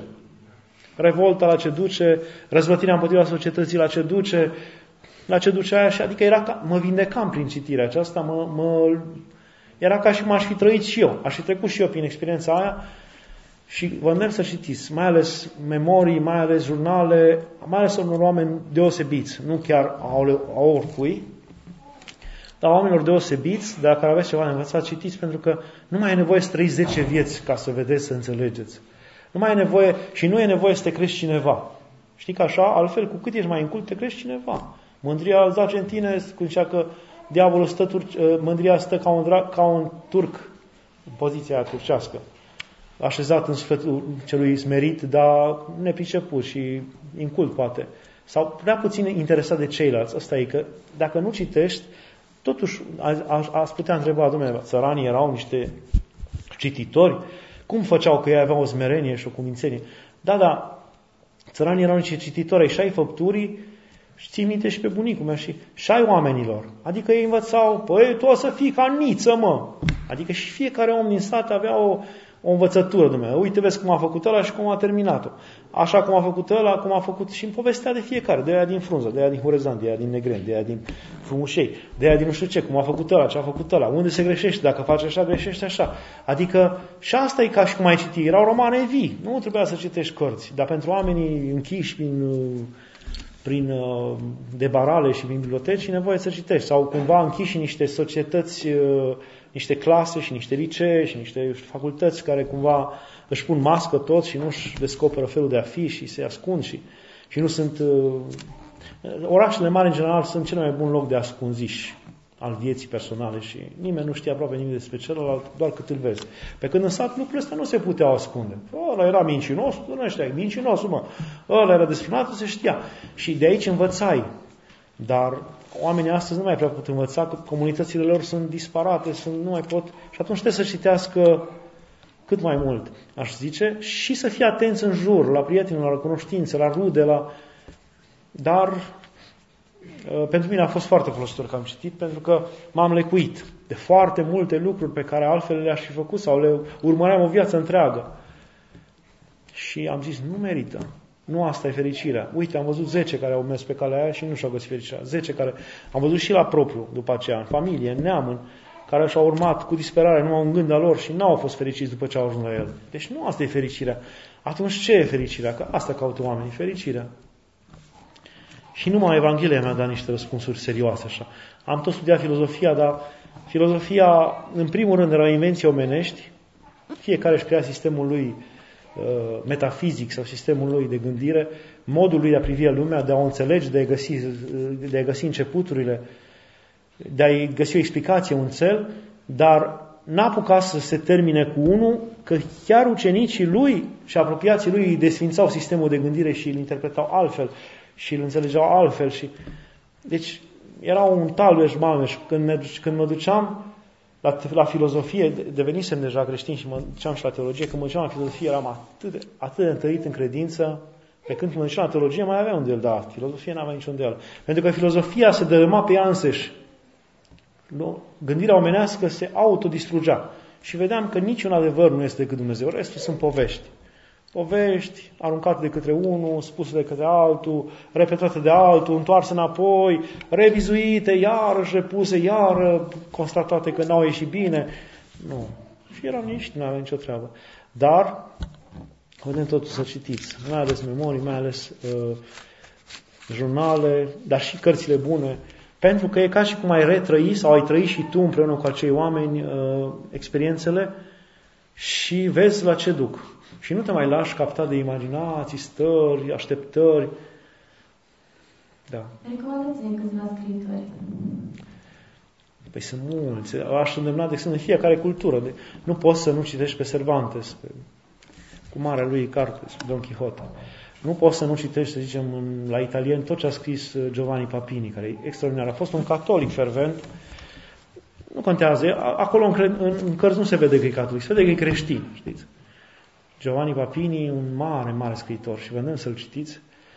Aș mai fi la italien și Manzoni și alții, dar mă rezum. La, uh, pe Zola la francez, pe Balzac, pe Proust. La francez sunt mai mulți. Uh, și între nordici, da, ei sunt mai discutabili, mai discutabili între nordici, dar mai ales la ruși v-aș îndemna să-i citiți, începând de la, de la Turgeniev, de la Cehov, mai ales Gogol, mai ales Gogol. Gogol chiar a fost credincios, el chiar a scris o explicație la Sfânta Liturghie. Deci are explicație, Gogol, Nicolae Gogol mergea și cânta în strană. Și are explicații la Sfânta Liturghie. Ce înseamnă aia, de ce zicem aia, de ce facem așa suflete, asemenea sufletele moarte lui Gogol sau uh, Mantaua. Păi Mantaua e ceva extraordinar. Nu, cred, nu poți să fii croitor sau să croiești sau să te pricepi la costul să nu citești Mantaua lui Gogol. Nu știu dacă știți Mantaua lui Gogol. Dostoevski zicea, toți am ieșit de sub Mantaua lui Gogol. Adică toți scriitorii mari ruși au ieșit de sub Mantaua lui Gogol. Așa pe scurt ca să vă fac poftă despre Mantaua lui Gogol. Un om, un, un birocrat, amărât, lucrând toată ziua într-un orășel de provincie, la biroul lui și cu alții împreună, de-abia își ținea zilele să-și susțină familia, să își plătească ratele, să totdeauna necăjit, totdeauna cârpit, totdeauna amărât, dar, na, ținând totuși fruntea sus că el e administrator, că el e consopist, că el e birocrat, că are și el ceva de făcut, că e omul imperiului. Și cu același Uh, manta, mergea în fiecare toamnă și și-o repara la un croitor. Și mai punea un petec, mai punea nu știu ce, mai, că mantaua se strica. și într la un moment dat, croitorul s-a săturat, nici nu mai vrea să croiască, s-a săturat și să croiască, era, era bătrân, dar mai ales de omul ăsta se săturase, că de 20 de ani tu venea cu mantaua aia să tot petrecească. Dom'le, nu, nu, nu, nu. Nu-ți mai fac nimic dacă, numai dacă vrei să-ți fac o manta nouă, domnule. Să fie ultimul lucru făcut de mine, ultima mea cusătură înainte de a mă lăsa la pensie, da, măcar facem un manta.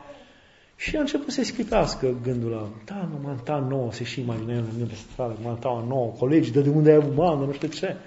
Și uh, îi face manta, începe să-i facă manta, domnule, dacă o facem, să facem niște o facea mai bună, domnule, de unde e bani? Lasă, domnule, nu știu ce, tot ce era împrumut de la mulți, pentru manta, pentru stofă, după aia, păi, butonii trebuie să fie nemaipomenți, păi dacă e ultima manta, nu? Păi să facem o chestie nemaipomenit. Păi să răstea orașul cu gura căscată. Nu? Și într-adevăr intră în gândul croitorului și cu porfiră, cu vizon, cu, cu tot ce vrei, cea mai frumoasă manta posibilă, palton, pe care l-a văzut vreodată cineva și a pus omul la tot și era dator 30 de ani. De acum înainte, da, domne, ca el, nu mai era nimeni. și merge și acolo la servici, toată lumea cu gurile căscate, de la un loc alt, de la, ca în orașele mici. Întrebând cine, ce s-a întâmplat, cine i-a făcut mantaua, i-a dat un împărat, e de la, chiar de la împărat, poate, sau nu știu ce. În sfârșit, la ziua lui de glorie, înălțarea, înălțarea lui care putea fi cea mai mare, o aduce, o pune în cui, toți tac, se uită cu mare respect la el în timp ce el lucrează. Tot ce era spune atunci, luau peste picior și se putea un proșim. Păi, dar de unde ai reușit, mă? Și între timp, din ce vorbea cu ei și nu știu ce, i s-a furat mantaua, pentru că era așa valoroasă încât au pus ochii niște nenorociți, au intrat în coridor acolo, au furat mantaua. S-a felinat viața. Urma să plătească 30 de ani de datorii fără manta. și cum își pune omul inima, cumva aproape că ăsta e, cum să zic, sfârșitul ca un fel de învățătură, să nu spui inima în lucruri pământești. Că vai de capul tău va fi. E foarte frumoasă. Deci nu poți să fii croitor fără să citești mantaua lui Dumnezeu. Cei care vă mai place să croiți sau coaseți, să o citiți. Ce să mai de Dostoevski, de Tolstoi. Tolstoi are niște are alunecări greșite în anumite privințe. Nu citiți învierea. Dacă nu sunteți stare așa pe poziție în credință, nu citiți învierea, nu citiți cum cred eu în Hristos, lucruri de genul ăsta, care sunt fel de erezii. Nici, probabil de la mici erezii ajung la mare erezii, dar restul cărților sunt deosebite, deosebite al Tolstoi. Da. Povestiți-ne un program despre felul în care ați ajuns să-L cunoașteți pe Dumnezeu. Dar, apropo, lăsați, asta este literatură și aș fi vrut să, vrut să vă mai zic și de la greci și din, și din literatura sârbă și din literatura bulgară, care sunt lângă noi și nu, nu prea băgăm în seamă, dar, uh, sau cea ucraineană, dar uh, să nu uitați nici literatura filozofică, aș zice. Adică să citiți dialogurile lui Platon. Citiți dialogurile lui Platon, care sunt de un bun simț Un fel de creștinism înainte de creștinism. Exact de aceea l-au pictat părinții, au vrut să-l picteze în afara bisericilor pe el, pe Platon, pe Socrate, pe Aristotel, pentru că acești oameni cu mintea și cu înțelepciunea și cu finețea gândirilor și până la urmă cu smerenia la, la Socrate, avea anumită smerenie. El zicea, știu că nu știu nimic. Adică nu știu să spună, domnule, nu știu nimic. Era cel mai înțelept om al vremii, dar nu știa nimic. A ajuns să spună, să găsească niște adevăruri incredibile, de o frumusețe fără seamăn. Vă rog să citiți mai ales dialogurile lui Socrate. Dar nu ar strica să citiți nici Descartes. De exemplu, eu după ce am citit Descartes, am zis, deci, eu eram împotriva lui Dumnezeu atunci, dar mi-a pus niște prime probleme serioase, îl susținea atât de bine pe Dumnezeu, explica atât de bine putința existenței lui Dumnezeu și încă unui Dumnezeu bun, încât mă dădea pe spate. Nu prea puteam să-i stau împotrivă. Adică a fost greu până l-am pus în genunchi pe Descartes. Așa mi se părea mie. Și sau Spinoza. Sau Spinoza, îi zic unii. Spinoza. Uh, un evreu convertit. Excepțional. Oameni credincioși. Toate cugetările lui Pascal. Deosebite. Deosebite. Geniale cugetările lui Pascal. Și mulți alții. Nu avem timp acum. Uh, atunci să ne povestiți pe scurt cum ați ajuns să cunoașteți pe Dumnezeu. Păi am mai povestit și foarte greu de, E foarte greu. E ca și cum ai dezvelit tot timpul, nu știu cum să spun, și o rană care nu se mai închide, dar e o rană plăcută, știți așa? Nu e o rană. Dar e ca și cum ai trage tifonul. Și te doare foarte tare, dar în același timp dar e și un briliant sau un mantal lui Gogol care nu trebuie să, prea, să o prea arăți, că se fură. Te fură mândria, te fură toate prostile. Nu, nu știu dacă pot să zic acum ceva. Ce să vă spun? Vă spun foarte, foarte pe scurt că toate gândurile mele despre Dumnezeu erau rele, știam că există Dumnezeu, dar tot ceea ce se dovedea, se arăta în viața mea, în viața celorlalți, în boală, în moarte, în suferința oamenilor, în tot ce se întâmplă, în, în faptul că lumea merge spre sfârșit și spre degradare, uh, îmi dovedea că Dumnezeu e un tiran. Și explicații filozofice și tot ce vreți era în capul meu. Și nu vreau să mă întâlnesc cu acest Dumnezeu și nu vreau să-L cunosc pe acest Dumnezeu și eram împotrivitor acestui Dumnezeu. Și mai ales că era gândirea aceasta cumva de sorginte catolică care stăpânea în Biserica Ortodoxă și care auzeam la toate predicile pe unde mergeam, aceea că Dumnezeu ne judecă, că Dumnezeu trebuie, că Dumnezeu trebuie să-i dăm răsplată înapoi, să ne răsplătim păcatul, că el se simte oripilat de păcatele noastre, că își întoarce față de la noi, că nu vrea să ne mai primească, că e drept, că numai partea asta cumva era pusă în față și ca o morală necetată, tot adresată din toate părțile, și, dar și toată gândirea filozofică mă făcea să mă împotrivesc lui Dumnezeu complet. Știam că există, mă împotriveam lui. Și și venirea mea la Pristop în ziua aceea de 8 mai a fost tot ca un afront să-i arăt lui Dumnezeu și să arăt celor care mă chemaseră că nu există niciun Dumnezeu bun și niciun om bun, cum zic ei, că ei mă chemaseră să, frate meu și alți teologi de la Arad, eu eram intrat la filozofie în Cluj și el mai zicea, tot așa rău, tot așa, ateu ești, tot așa. Da, tot așa sunt. Și el zicea, hai să vezi un om adevărat. Și zis, mă duc să-l văd, să discut cu el, să-ți dovedesc că nu e niciun om adevărat. Că nu poate fi decât un preot care la fel amăgește populația, mințile oamenilor și că produce o stare de ziceam, psihologia maselor, de sugestie, de nu știu ce. Și explicam acolo multe, cu Gustav Le Bon și așa și așa. Și a zis, totuși vin să-l cunoști pe omul acesta și a zis, bine, ca să-ți dovedesc că nu este nimic, o să vin să-ți dovedesc. Și m-am dus să-i dovedesc. Și m-am dus, am plecat de pe 7 mai noaptea cu trenul, am ajuns acolo, am aflat cum se merge. Am ajuns cu rata aia nenorocită care scotea fum prin interior și am urcat cei 3-4 km până sus, acolo am ajuns la un loc așa, nu semăna cu mănăstirile care le știam eu, în sensul că mănăstirile de obicei sunt închise cu chilii, aici era și totul deschis. Și mi se părea că mai trebuie să urcăm mult ca să ajungem la mănăstire. Și am urcat pe lângă, am văzut că lumea urcă mai sus, nu era așa multă lume ca acum, mult mai puțină. Am ajuns acolo unde nu erau mormintele decât mormântul părintelui și cred că a unei maici, dar nu se vedea mormântul maicii, numai mormântul părintelui era. Și nu erau copaci aceia, nu era nimic din ce știți voi acolo, brazia care înconjoară cimitirul. Era doar pădurea de parte și de alta și un mesteacăn mai tânăr, acum mai mai bătrân. Mai tânăr așa acolo. Și m-am așteptat să un mesteacăn cu un prieten pe care l adusesem și acolo undeva niște oameni erau în jurul a ceva. Nu știam în jurul a ce, că nu se vedea și mormântul era simplu. Nu se dădea seama că e mormânt. Erau niște oameni în jurul a ceva. Și auzeam o slujbă de parastas sau ceva de genul ăsta. Și stând acolo am zis, măi, na, unde e omul? Eu credeam că e un om viu. Da, nu știam că e mort. Unde e omul să vorbim?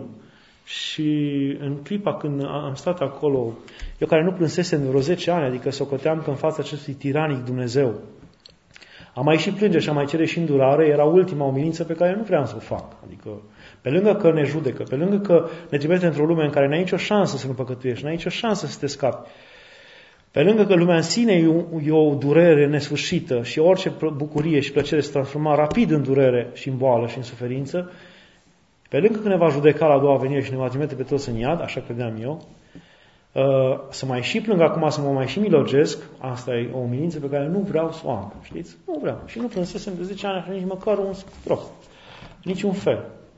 Și eram împietrit cu totul în inimă, iar gândurile rele erau ziua și noapte, ziua și noapte, ziua și noapte clipă de clipă, clipă de clipă, gândurile rele de care vă ziceam, le-am cunoscut foarte bine și care la un moment dat ajunsesem să-mi dau seama că este o putere străină care le direcționa și, le și care mă făceau să mă numesc damnat. Mă numeau singur, eram damnat, nu mai era nicio șansă să scap de acolo, nicio șansă, adică gândurile care mergeau toate spre sinucidere și era scopul vieții mele, adică măcar atâta front vreau să-i aduc acestui Dumnezeu să mă sinucid. Nu vreau să-i trăiesc viața pe care El mi-a dat. Nu vreau.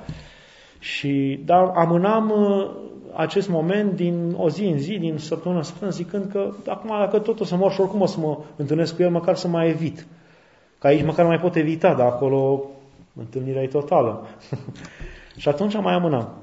Și fiind în starea asta de, de împietrire totală și de învârtoșare emoțională de Dumnezeu și de argumente și de nu știu ce, cu lista mea de argumente pe care să le aduc la a doua venire, să zic, durerea copiilor, boala mamelor, asta, războaiele, asta, asta, cu tremurile, miile de morți, copii rămași singuri, toate astea le aduceam înainte de Dumnezeu, ziceam, și eram convins că El nu o să aibă ce să-mi răspundă. Adică mie mi se părea că nu are ce să-mi răspundă. Ce să-mi răspundă?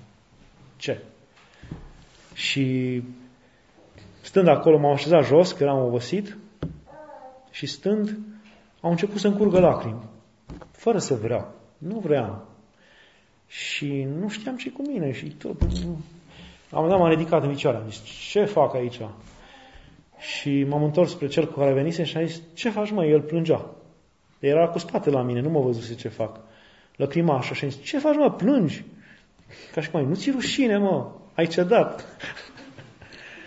și când eram în picioare și mă gândeam ce se întâmplă, uh, s-a făcut o liniște imensă, nu se poate descrie liniștea aceea. Numai în cuvintele lui Pavel care spunea că pacea care, care, care cumva stăpânește peste minte și inima, adică o mai presus și mai puternică decât orice. Și după aceea, în uh, cuvântul din Evanghelie în care se zice că a zis Mântuitorul mării taci, încetează și vântului și s-a făcut liniște mare și au zis încremeniți, cine este acesta? Acolo am mai simțit ceva a, cu acea liniște mai asemăn eu liniște cea, deci o liniște pe care nu mai simțisem nici prunc în, în nu eram, n-am avut liniștea Că cred că de atunci ai frici și stări și griji. Dar liniștea nu se poate descrie în cuvânt. Nu există cuvânt de descris al liniștii aceea care valorează o secundă din liniștea cât o veșnicie de, de viață obișnuită. Cât o veșnicie. Și în liniștea aceea s-a auzit un glas care nu era de la mine, pentru că eu aveam gânduri, știți cum avem toți gânduri, așa, pe jumătate spuse, jumătate nespuse, amestecuri, exact ca visele. Încep cu ceva, sfârșești cu altceva, un, un cuvânt clar, concis, puternic, așa ca o viu, spus de la început până la sfârșit cu aceeași cadență, cu aceeași, fără emoții false, fără unde ai fost până acum? Așa, ca, exact ca tatălui fiului risipitor. Unde ai întârziat până acum? Era o durere în glasul acela, dar o durere nu de asta, nu știu cum să vă spun, forțată, cum facem noi, să epatăm, să ne emoționăm. Și era așa o durere atât de adâncă în glasul acela și o așteptare atât de, de mult. Era glas, eu am zis, numai lui Dumnezeu poate fi. Deci, și am zis, poate, și din nou s-au zis, unde ai fost până acum? De când te-am așteptat? Și eu aveam 20 de ani. Și ziceam, atât de mult? Dar în clipa aceea, pur și simplu, parcă s-a, nu știu cum să zic, s-a spart inima sau și mintea și a pătruns și așa o înțelegere. Mi-am dat seama de mine, mi-am dat seama de cât m-am pierdut, de tot, de tot, într-o clipă, într-o clipă. Dar mai presus de toate, în, și mi-a plăcut la Sfântul Siloan când zicea că uh, chipul acela și timbru glasului Mântuitorului când l-a văzut, l-a impresionat enorm. Timbru, smerenia glasului și asta a fost atunci. Smerenia aceea glasului și dragostea aceea incredibilă care se auze. Adică eu l-am bajocorit 20 de ani, am vorbit de rău și el spunea, cu atâta dragoste spunea încât am îngenunchiat în secunda aceea, adică nu propriu, pentru totdeauna cu inima, în fața acestei dragosti care, pe care ai bajocorit o viață și ea nu-ți reproșează nimic, înțelegeți? Nimic. Nu-ți reproșa nimic, nimic, nimic, nimic, nimic. Ci era o grijă, unde ai stat până acum? M-a făcut praf și pulbere. În fața acestei dragosti nu poți decât să îngenunchezi. Deci, și ea a rezolvat toate întrebările acelea. Dacă în mâna acestei, acestui Dumnezeu al dragostei stau toți copiii aia bolnavi, atunci am încredere, știe El ce face. Nu mă mai interesează altceva. Nu mai vreau să știu răspunsul. Nu am nevoie, înțelegeți? Nu am nevoie. Lista a zburat. N-a zburat la propriu, a zburat din mintea mea, din toate. Și nu poți să... Deci când te întâlnești așa, eu ne îndăjduiesc totuși, n-am vorbit eu 14 ani despre acest lucru, după aceea, uh, la rugămintea preasfințitului, care mi este Duhul, mi era și mi este, am zis, pentru că nu se spune așa, nu-ți vine să spui, este ceva... Eu am zis, da dacă nu-i, da dacă să aștept, să aștept, să aștept, să aștept. Deși era singurul lucru bun ce l-am trăit vreodată și îl pot trăi vreodată. Adică în balanță acea clipă cu orice ai putea trăi altceva, cu tot ce altceva ai trăi, cu orice bucurie, este de miliarde de ori mai greu, înțelegeți? Acea întâlnire este de miliarde de ori mai frumoasă și mai grea ca bogăție decât orice ai fi trăit tu sau ai văzut sau... Nu există comparație. Nu există comparație. Pentru aceea merită să mor de o mie de ori. Merită să mor de o mie de ori. Deci mai mor, mai mor o dată. Pentru că merită. Întâlnirea aceea nu se poate descrie. Atunci mi-am dat seama de ce toți spun părinții că trebuie să ne pregătim de întâlnirea cu Dumnezeu. Că trebuie să ne întâlnim de moarte ca de o pregătire, că, că moartea e o pregătire. Nu neapărat cum mor, că te duci cu bagajul, cu ce să te întâlnești cu Dumnezeu. Întâlnirea aceea trebuie pregătită. Dacă nu ne întâlnim cu El, o să ne pară rău imens, imens. Părerea de rău era imensă în inima mea. Unde am fost? Cât timp am pierdut? Înțelegeți? Asta era eu aveam în copilărie chestia asta care n-am înțeles-o și cred că, pe, cred că de fapt, nu știu ce să zic, atunci mi-a dat Dumnezeu ca să înțeleg mai târziu sau uh, aveam chestia asta că pleca maica mea sau taică mea unde vrea să plece, eu nu îmi dădeam seama când plecau, rămâneam să mă joc acolo cu fratele meu și cu bunicul și bunica și nu știu cine. Și când veneau ei sau mai ales maica mea, începeam să plâng instantaneu și plângeam mult.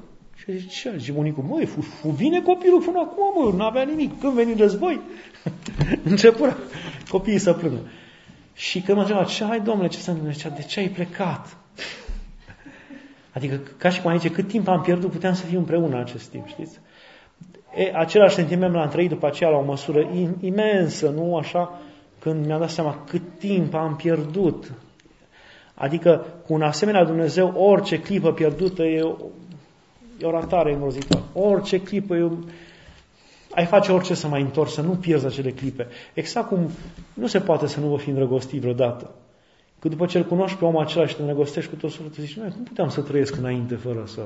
Cum se putea trăi? Adică, cum se poate imagina? Dar gândiți-vă că acest sentiment de mii de ori mai puternic. Adevărat. Adică aici e chiar pus pe temelie adevărate că Dumnezeu chiar așa e. Dincolo mai ne putem înșela, mai putem să ne imaginăm lucruri false, dar aici nu e. Aici e chiar adevărat. Și acolo, acolo am simțit și ceva, ce ar însemna să fie iadul, dar și ce este iadul, raiul. Iadul însemnând că nu mai poți face nimic și ai pierdut tot. Și că nu mai poți, nu mai poți să uh, vii la această chemare, să accezi la această chemare, să răspunzi la această chemare. Nu mai poți face nimic, ai pierdut timpul tot. Gata, s-a terminat. Asta mi se pare iadul atunci m-am bucurat că mai aveam puțin timp. Mi se părea foarte puțin. Vei mai trăi 80 de ani, nu contează, e foarte puțin. da. Părinte, cum știm dacă Dumnezeu ne va da ceea ce cerem? Pentru că uneori ceea ce cerem nu ne este de folos. Și atunci ce înseamnă să credem că vom primi ceea ce cerem? Oh, ce complicat. Mai zi o dată. Dacă am mai zic asta. N-am fost atent, recunosc. știm dacă Dumnezeu ne va da ceea ce cerem, pentru că poate uneori nu ne este de folos ceea da. ce cerem. Și atunci, ce înseamnă să credem că vom primi ceea ce cerem? Da. Mântuitorul ne învață cam ce trebuie să cerem, adică ne spune cam ce să facem. Această chestie ne, ne spune în primul rând că și că Dumnezeu vă va da vouă înainte de a cere voi, că știe, știe de ce aveți voi nevoie înainte de a cere. Adică ca de, eu mă gândesc că Mântuitorul se gândește la cererile adevărate, cererile esențiale, care ne folosesc cu adevărat și care poate că dintre noi nu le știm.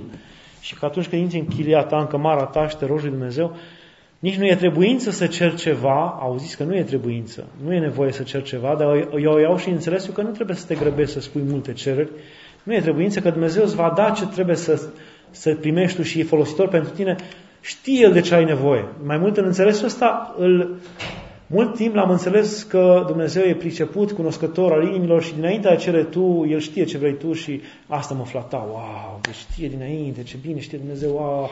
Dar după aia am înțeles de fapt mult mai adânc textul, că de fapt Dumnezeu știe cu adevărat de ce avem nevoie și că nu-i nevoie să întrebi tu să spui prea multe, că îți dă El ce trebuie să-ți dea. Înțelegeți? Mai, mai, mai degrabă asta. Bine, asta nu înseamnă că Dumnezeu îți interzice să ceri. Dar ne mai spune într-un alt loc și spune că, că dacă îți va cere copilul tău pâine, oare cine îi va da piatră? Dacă tu ești tată sau mamă, oare îi vei da piatră? Dacă îți va cere pește, oare îi vei da șarpe? Oare dacă îți va cere ou, tu îi vei da scorpie? Și el zice, și dacă voi răi fiind dați cele bune copiilor voștri, cu atât mai mult Tatăl vostru cel din ceruri vă va da vouă Duhul cel Sfânt când îl veți cere de la El. Auziți? Deci ne spune ce să cerem, pur și simplu. Exact cum Sfântul Serafin de Sărop spune că rostul vieții omului e dobândirea Duhului Sfânt. Și noi începem orice slujbă, orice rugăciune cumpărată ceresc, cum am început și aici. Adică cerem Duhul Sfânt, care ne învață să ne rugăm, că noi nu știm să rugăm și Duhul Sfânt vine în noi și se roagă cu suspine negrăite, zicând, Ava, Părinte, adică Tată, Tată. Adică noi nici să ne rugăm, adică tu ca să ajungi să te rogi, trebuie să ai Duhul Sfânt, să te rogi cu adevărat. De apoi după aia să ceri. Nu? Ca să ajungi să începi să te rogi Dumnezeu, ar trebui să te ceri prima dată Duhul Sfânt, să-L chem Duhul Sfânt. Cred că asta e al doilea semn sau al doilea cuvânt prin care Mântuitorul ne învață că trebuie să cerem în primul rând Duhul Sfânt. Și ne spune în, la, în, la cine cea de taină și zice voi veți fi martori dar, dar de spune că Duhul Sfânt va mărturisi despre mine. El va veni să mărturisească despre mine. Și voi veți mărturisi despre mine. Dar în primul rând Duhul Sfânt va mărturisi despre mine. Uh, și zice că eu nu pot să vă spun acum vouă toate, dar Duhul Sfânt va veni și vă învăța pe voi toate, vă va spune vouă toate în timp. Deci, Duhul Sfânt și dobândirea Lui este esențială, sau cererea, sau dorința de a avea lucrarea Duhului Sfânt în inima noastră este esențială. Ăsta e în primul rând ceea ce trebuie să cerem. De aici trebuie să plecăm. Al doilea, să credem că Dumnezeu știe de ce avem noi nevoie și să nu ne apucăm noi să spunem repede. Și al treilea, să, și când cerem ceva, să facem ca Mântuitorul în grădina Ghețimai, dar nu cum vreau eu, ci cum vrei tu. Adică să ai puterea să zici, Doamne, eu aș vrea asta, aș vrea, nu știu dacă e bine să rog, dar cum vrei tu. Să poți să ceri așa. Eu cred că lui Dumnezeu îi place foarte mult așa când omul lasă în la mâna lui și mai repede va, uh, va împlini, asta zicea și Părintele Paisia Gheritu. El a supărat pe cei care insistau foarte mult înainte Dumnezeu, aproape să la ceartă cu el de gât. Te rog să-mi dai, dar te rog. Și credeau că asta îi place lui Dumnezeu așa un fel de hai să ne batem acum aici dacă nu-mi dai. Sau. Și credea cumva că Dumnezeu chiar o să le placă. Băi, ce bătăios este, băi, ce crede el cu adevărat că hai să-i dau. Și Părintele zicea, nu, ci tu să lași, zice, să iei pe Dumnezeu cu multă smerenie, să ai, să ai un fel de pogorământ în inima ta, să zici ca Mântuitorul, Doamne, dacă vei vrea Tu, eu cred că e bine, dar dacă vei vrea Tu. Și a, a zis, zicea Părintele, am, am văzut că mai repede împlinea așa cuvântul meu prost, decât dacă ziceam, da, te rog acum așa aici, că dacă nu, nu știu ce, și cu terorismele noastre afective, dacă nu vă simt dacă nu mă arunc, dacă nu fac prostia aia, dacă nu știu ce, dacă mă lepă de credință, poate nu o să mai cred în tine. Că îl terorizăm cu chestii de genul ăsta, știți? Îi punem acolo. Noi plusăm cu partea asta, scoatem mașii noștri. Mă întorc la păcatele vechi, nu o să-ți mai țin postul, nu mai aprin candela, nu mai fac nu știu ce. Nu, Dumnezeu ar avea nevoie de gura noastră puturoasă din post și de nu știu ce. Nu are nevoie. O facem pentru noi, nu pentru El. Și cred că atunci când avem cereri, să cerem așa mi se pare, al patrulea lucru, Părintele Ică Junior, când a fost întrebat care voia Dumnezeu, el a zis, voia Dumnezeu este să stai voia. Dar cred că în sensul că să stai voia, Doamne, nu știu care voia ta, Doamne, cum vei vrea Tu așa să faci? Eu aș vrea așa, dar îmi tai voia și cum vrei Tu. Nu neapărat că să faci inversul voii tale. Știți că se poate merge, Doamne, deci voia Dumnezeu să-mi tai voia, deci eu vreau să fie totul bine, e, rău. Începem cu rău, că trebuie să fie rău. Nu, nu. nu voia Dumnezeu să stai voia în sensul că să nu știi tu ce mai bine pentru tine, să zici, eu aș vrea așa, dar cum zici tu? Am avut experiența ca preot să fac prostia asta, să cer cu stăruință de Dumnezeu, crezând că e cel mai bun lucru posibil pentru unii oameni. Am cerut-o de multe ori, am primit-o de multe ori, am primit.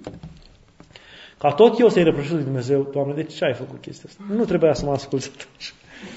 Exact cum și voi ziceți, dăm ăsta, ăsta, ăsta, ăsta, ia, ia, ia, el, el, el. Și după aia, oh, ce... de ce m-ai lăsat, Doamne, că Tu mi l-ai dat? Oh, oh, oh. După ce Tu, nu? Știți bine că se întâmplă asta de nenumărate ori. Și așa am făcut și eu. Și am cerut și ziceam, dar ce poate fi rău? Ceream la o familie să nu mai, uh, să-și iasă din datorii. Pe datorită datoriilor veniseră la biserică, că de frică oamenii vin la biserică. Și se apropia să de Dumnezeu, veneau la catehezele de la, de la Lupen, de acolo, de departe, de unde am fost eu preoprimată. Făceam și acolo. Începea oamenii să fie vioi și eu am zis, Doamne, a venit vremea să-i scos din datorii. Dar am zis-o cu stăruință mare, ca preot, în primul an, care crede că întoarce lumea de pe dos pe față. Domnule, în două luni s-a terminat cu datoriile. Datorii care nu le, nu le plătiseră de 10 ani. Au venit bani de niciunde. Pac, pac, s-a rezolvat.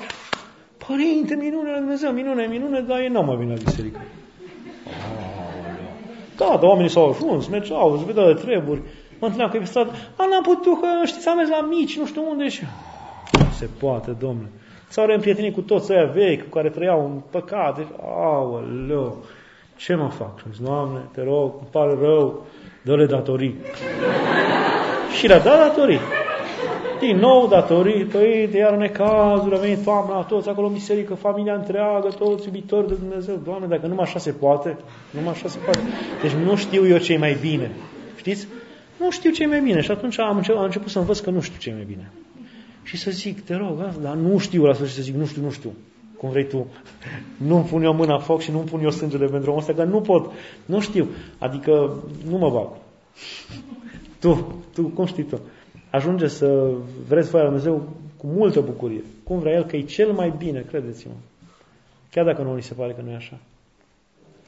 Cineva întreabă, cum fac dacă sunt artist și depind de imaginație ca mod de creație?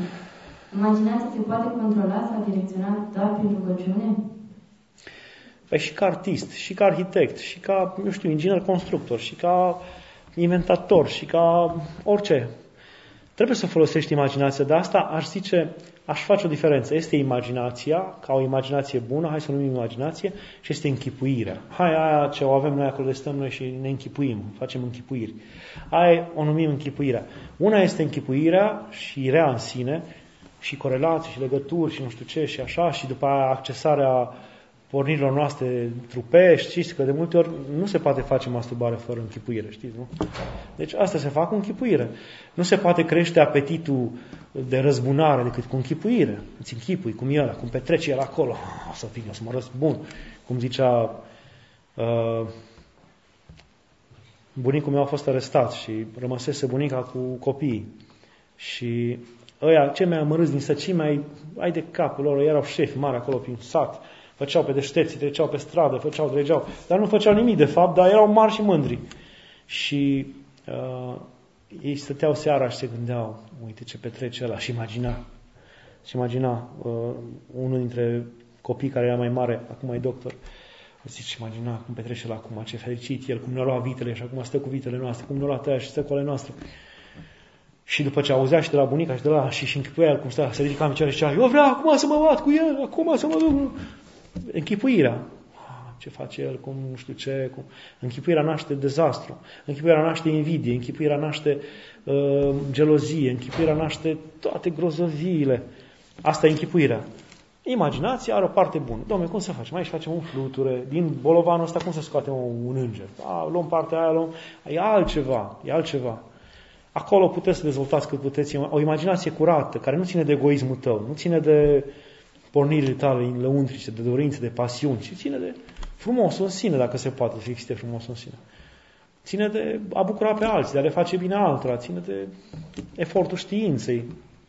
Da, dar închipuirea nu. Închipuirea însemnând unită cu tine, legată de tine, legată de egoismul tău. Da. Tot în legătură, imaginile, uneltirile sau gândurile rele și pătimașe spontane din timpul rugăciunilor personale sunt o îmbinare între viclenia diavolului da, și da, da, da, da. Dumnezeu? Dacă trebuie să faceți o licență, cele mai bune idei vă vin în timpul rugăciunii. Dacă trebuie să faceți nu știu, lucruri extraordinar, rele, complicate, care n-ați avut niciun gând tot ziua. În timpul rugăciunii, toate gândurile voi. În timpul rugăciunii o să vă vină că, aoleu, n-am închis ușa, aoleu, nu știu ce, aoleu, trebuie să fac aia, aoleu, trebuie să sun, n-am sunat. Totul, totul, numai atunci. Părintele uh, Efrem, starețul Mănăstirii Vatopedul, spunea, este dogmă. În timpul rugăciunii sună telefonul, în timpul rugăciunii sună colegul la ușă, în timpul rugăciunii vă vin cele mai bune idei din lume. Nu le luați, închideți telefonul, închideți ușa, gata cu ideile. Totdeauna să spuneți, dacă veți rămâne și după rugăciune, mai discutăm, le zici ideilor. Până atunci vă verific. Nu, nu, nu, acum mă rog și gata. Știți că Părintele Gabriel Bunghe povestește că era catolic și s-a dus să-i cunoască pe Părinții Ortodoxi și a venit și în România și l-a cunoscut pe Părintele Cleopa și el avea o problemă, dar n-a spus-o la nimeni. Avea o problemă, dar nu știa că e o problemă de fapt. Aceea că în timpul rugăciunii, el cu, fiind un teolog iscusit, în timpul rugăciunii uh, se lega de fiecare cuvânt și începea să divagheze la nesfârșit cu teologii înalte, cu chestii înalte spuse, deci lucruri bune. Tatăl nostru, Tatăl Ceresc, Tatăl nu știu versetul 7 cu nu știu versetul 2 cu a, unea acolo toți, cu tată, cu avă, cu părinte, cu nu știu ce, cu legături, cu... Și îi plăcea și era așa un fel de mândrie în el, Doamne, ce legături făcea el, ce conexiuni. Dar el nu și dă seama că și asta e un păcat. Și s-a ajuns la Părintele Cleopa și când a vorbit cu el, Părintele Cleopa s-a uitat la el și a zis, vezi că este și un drac al teologiei în timpul rugăciunii. și arată, bă, toate ideile din lume, atunci ești cel mai mare teolog. Atunci, nu. Atunci, te rog, cu smerenie și nu știu ce. Și a, a zis, da, mi avea dreptate. Și recunoaște și acum că l-a învățat asta. Deci în timpul rugăciunii, nici ideile geniale, nici prostile, nici hulele, nici nimic, nimic nu e în seamă. Continui, nebunește. Ca făt frumos din baznele românești, românești care merge înainte, ăia strigă din toate părțile, baba cloanța urlă, ăla strigă, muntele în spate se face, pădurea se îndesește, nu contează. Mergi mai departe, mergi mai departe, mergi mai departe. Arunci în spate pieptenele smereniei, arunci în spate gândul la moarte, arunci ce știi să arunci? Gândul la moarte, noaptea asta voi muri, nu mai am ce discuta. Exact cum uh, la nu știu ce mare teatru din, uh, din Anglia am înțeles că este la intrarea actorilor. Este, joacă această piesă ca pe ultima ta. Și oamenii se, domnule, ultima, merge. Puneau totul, e așa trebuie să faci. Domnule, asta s-ar putea să fie ultima rugăciune. Nu mă joc cu Dumnezeu, nu mă feștelesc, nu, nu știm dacă mai trăim. Domnule, e ultima rugăciune și atunci zici. Cine? Dar totuși geamul e deschis. Lasă-mă prostii de genul ăsta, nu discutăm. Și continui acolo cu atenție, pentru că nu știu dacă mai zici una. Și chiar așa e. Ai contract cu Dumnezeu să știi când acum mai zici una? Cât ai dat să întoarcă vremea aia, să o faci cum trebuie, măcar ultima rugăciune ta? Ne-am sugerat să punem orice lucru în legătură cu Dumnezeu. Cum putem face asta dacă încă nu îl cunoaștem cu adevărat? Da, dar știi că există. Și dacă există și știi că el, în el umblăm, suntem viem, cum zice Pavel. Știi că El e mai presus de toate și le ține toate în mână. Este atoțiitor. Ai auzit în crez. Cred într-un, într Dumnezeu Tatăl, atoțiitor, care toate le ține. Nu se mișcă nimic fără voia Lui, fără îngăduința Lui. Și dacă știi asta, nu trebuie decât să crezi asta. Și crezul trebuie să-l crezi. Măcar atât. Dacă crezi asta, atunci trebuie să te manifesti cu el ca și cu un personaj prezent. El, de fapt, este un personaj prezent, dar tu nu știi că este. Habar n-ai, nu știi. Și atunci trebuie să vorbești ca și cu un personaj prezent. Să dialoghezi cu el ca și cu un personaj prezent. Să te manifesti ca și cu un personaj prezent. Nu în fața, de exemplu, dacă, ești, dacă este un director aici, un mare director și tu ești un angajat. Nu te duci și îți pe masă așa. Nu, te duci și pui așa frumos domn director, am venit pe dumneavoastră, că nu știu ce. Așa să fii și când ești singur și când te rogi. Când... Adică e Dumnezeu acolo, nu... Haina într-o parte, te arunci pe pat. Ce bine ar fi să fim altfel totuși. De aici, de la schimbarea asta lăuntrică și de la faptul că vă ziceți, domnule, aici timpul ăsta să nu mai am, domnule, nici atâta bucurie să n-am să mă arunc ca nebunul, să fac aia, să urlu. Bine, dar cu măsură. Cu măsură, totuși, ca și cum Dumnezeu ar fi de față, eu cred că un asemenea om se schimbă din temelii, care începe să, se, să fie atent la sine și în interior și în exterior, când e singur, acel om nu poate să se schimbe. Dar dacă încercați doar când sunteți cu alții să vă schimbați și când sunteți singuri sau în, în cu vostru nu vă schimbați, nu e nicio schimbare. Tot bădăran rămânem, tot egoiști, tot ne, brutali, tot urți. Și o ultimă întrebare. Ce ne puteți spune despre ciobanul de la Maglavit care spunea că vorbește cu Dumnezeu? La Ito Craiova s-a încercat aducerea lui în atenția oamenilor ca un sfânt. Nu știu ce să zic despre asta.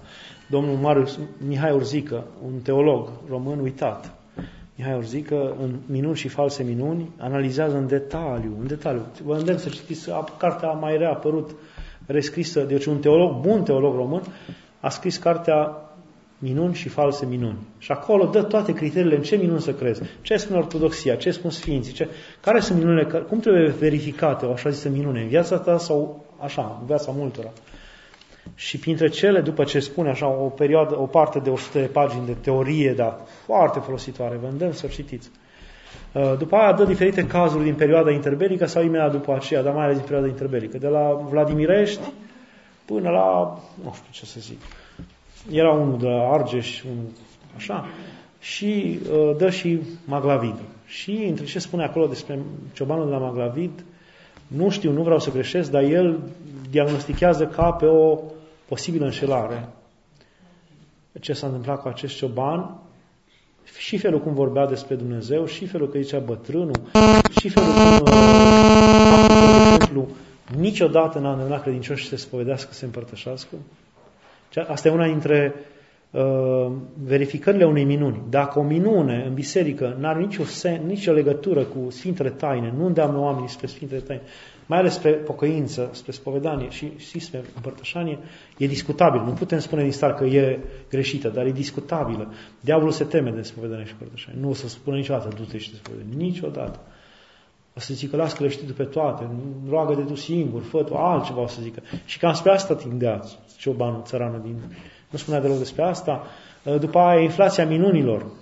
Totdeauna când apar foarte multe minuni, în același loc, cu același om, foarte multe minuni și multe dintre ele fără un rost a, a, anume, decât așa spre slava acelui om. Adică că se mergea și florile se aplecau după el. Dar de ce după Hristos nu s-au plecat? De ce El n-a vrut să facă asemenea și altora să le... Că s-a dus acolo și codul totul vuia zicând moșu, moșu, moșu sau nu știu ce. Sunt niște lucruri care cumva, o inflație de minuni fără folos, fără...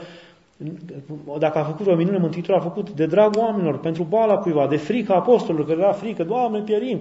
Și a făcut minunea. Pentru... Dar nu așa de dragul de a face minuni ca să vadă lumea ce tare El. Sau să se convingă. Din potriva asta, și minunile pe care le făcea, le făcea cât mai ascuns și nu le scotea în față și le spunea, vă dați seama ce ascuns le făcea încât uh, l-a vindecat pe omul acela l-a vindecat pe cel cu 38 de ani. Nici nu și-a dat, adică ceilalți nu și-au dat seama când ăsta s-a ridicat și a întrebat cine? Uh, un om, uh, nu știa unde să-l arate, cine era. Adică noi ne închipuim minunile făcute de Hristos așa, ca pe o estradă, așa ca la protestanți. Simți? Fă intră în tine acum! Uh, uh, fiți atenți toți aici, ochii la mine, ochii la mine! Tot, ah, sim, nimic din toate astea. Nimic din toate astea. La Hristos a fost scot, el a fost anti-propagandă, anti oricare, orice tip de mod de a, de a ieși în evidența cuiva, de a câștiga o campanie electorală cuiva. Dumnezeu a fost contra, complet făcea nascuns, uh, la, pe cei de ori i-a, i-a atras într-o casă, casă, i-a vindecat și a zis să nu spuneți la nimeni. Nu, merge și spuneți tuturor, a venit profetul cel mare. nu, era se ascundea. Ce să mai zic, la orbul din naștere, l-a trimis să spele la scăldătoarea Vitezdei. El, el nu s-a, n-a fost, nu a zis Hristos, uitați-vă, vezi? Nu văd. Vezi? Văd. A, nu. Și s-a dus, s-a scăldat, s-a spălat el acolo și la 2 km de Hristos. A zis, păi, eu văd, mă, ăla putea să nu se întoarcă niciodată, putea să nu spună nimănui, putea să... Sau oricum se pierdea momentul, epicleza momentului.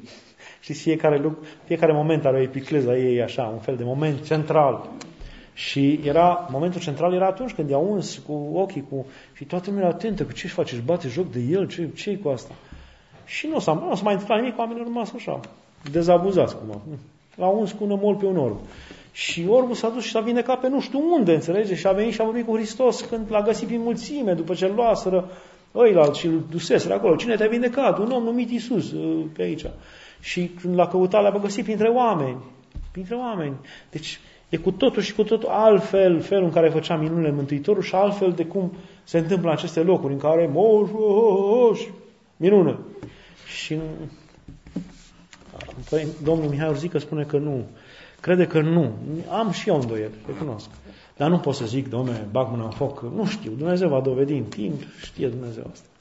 Dar zic să fiți foarte atenți și să nu vă lăsați foarte ușor impresionați. De exemplu, spunea cineva că au mers la o doamnă bogată, nu știu unde, în la Iași, nu știu ce preoți, și acolo un preot de acesta mai cătător de minuni.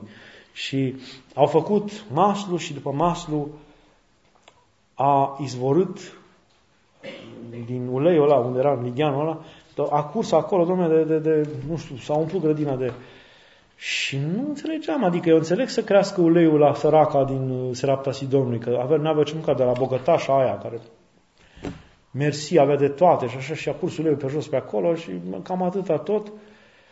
Nu mi se părea ceva normal. Nu, nu mi se pare inflația minunilor și minuni făcute fără vreun rost decât slava și cinstea și preoții.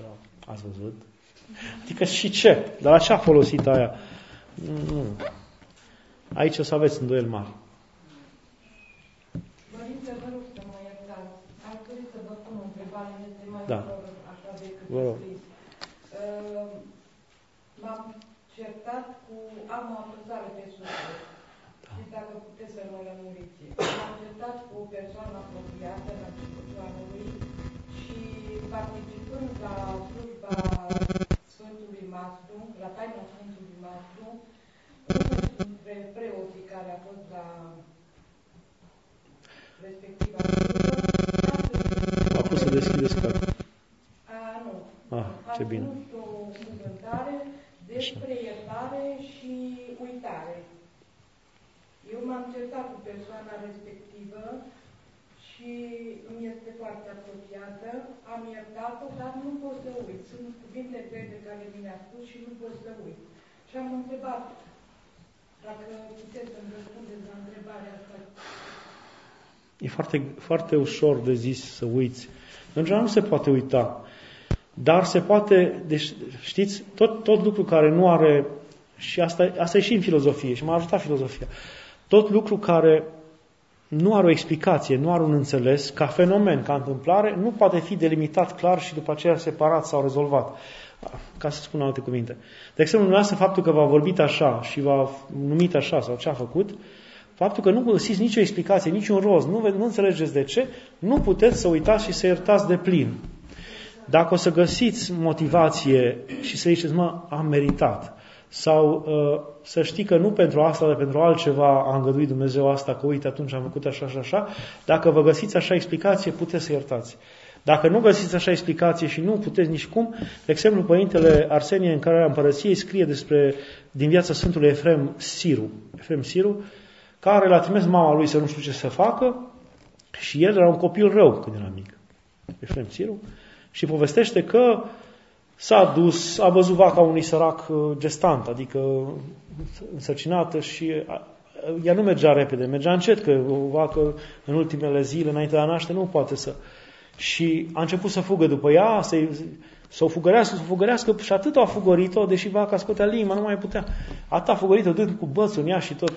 Până când vaca a alunecat, a căzut undeva, a murit, pur și simplu. Și el, nu știu, nu mă vede nimeni, a aruncat bățul și s-a dus.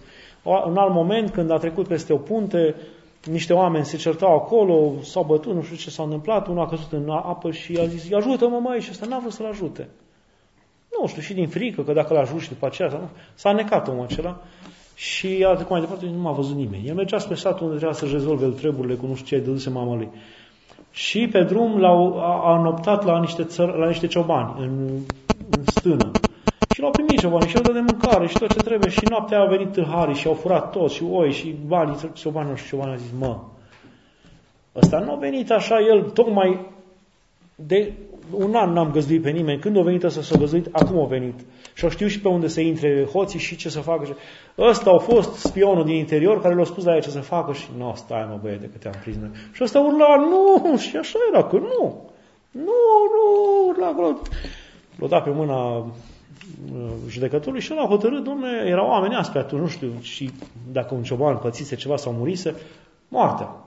Gata, nu se mai discute. Și ăsta nu-i venea să creadă. Adică cum? Dar n-am făcut nimic. Și urla din toate încheieturile, striga, se bătea cu capul de, de lanțuri și de grilajul acela unde era ținut. Și s-a arătat un înger și a zis, n-ai făcut nimic? Și a arătat vaca, i-a arătat pe omul ăla care a murit, asta se plata acestor păcate. Și trebuie să le plătești. Și a zis, Doamne, dacă mă vei lăsa, mă voi întoarce, le voi răscumpăra, găsește altă soluție. Și până la urmă îl scapă, cum vine alt judecător, îl ține o perioadă în închisoare, după care dă drum. Dar din momentul ăla el se schimbă și totul va fi plătit, zicea el. Totul, tot ce fac eu ascuns pe acolo, șmecherii, se plătesc.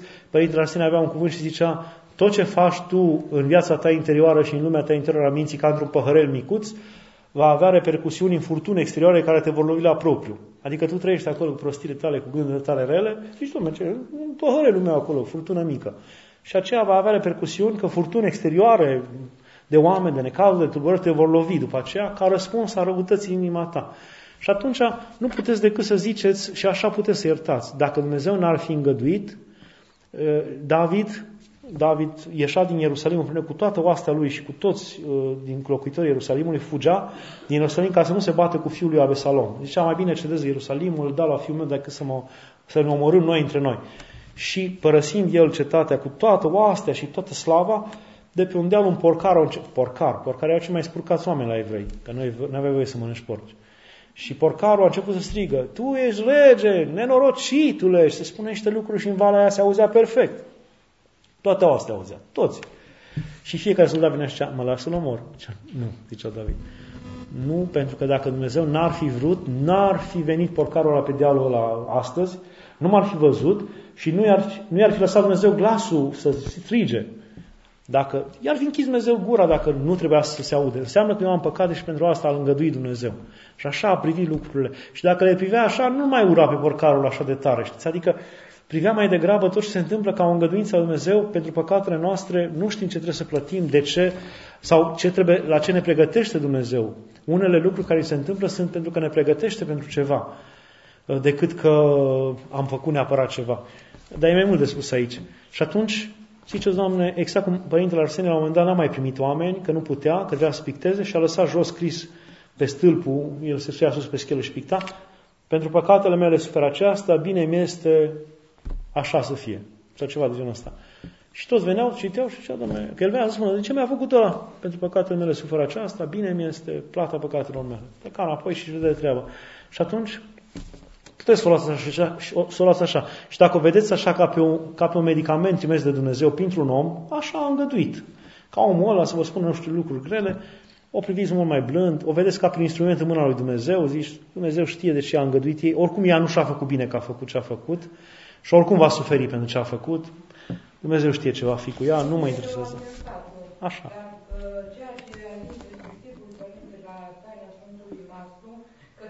Să uiți? Nu poți să uiți. Eu vă îndemn să nu să uitați, ci eu vă îndemn să nu, nu să uitați, ci să înțelegeți de ce s-a întâmplat, să dați un înțeles. S-a, s-a întâmplat pentru că Dumnezeu știe și de ce m-a adus în situația aia și de ce a lăsat-o pe ea să zic așa. Știe Dumnezeu și gata, vă vedeți de treburi. Dumnezeu să ajute. Da.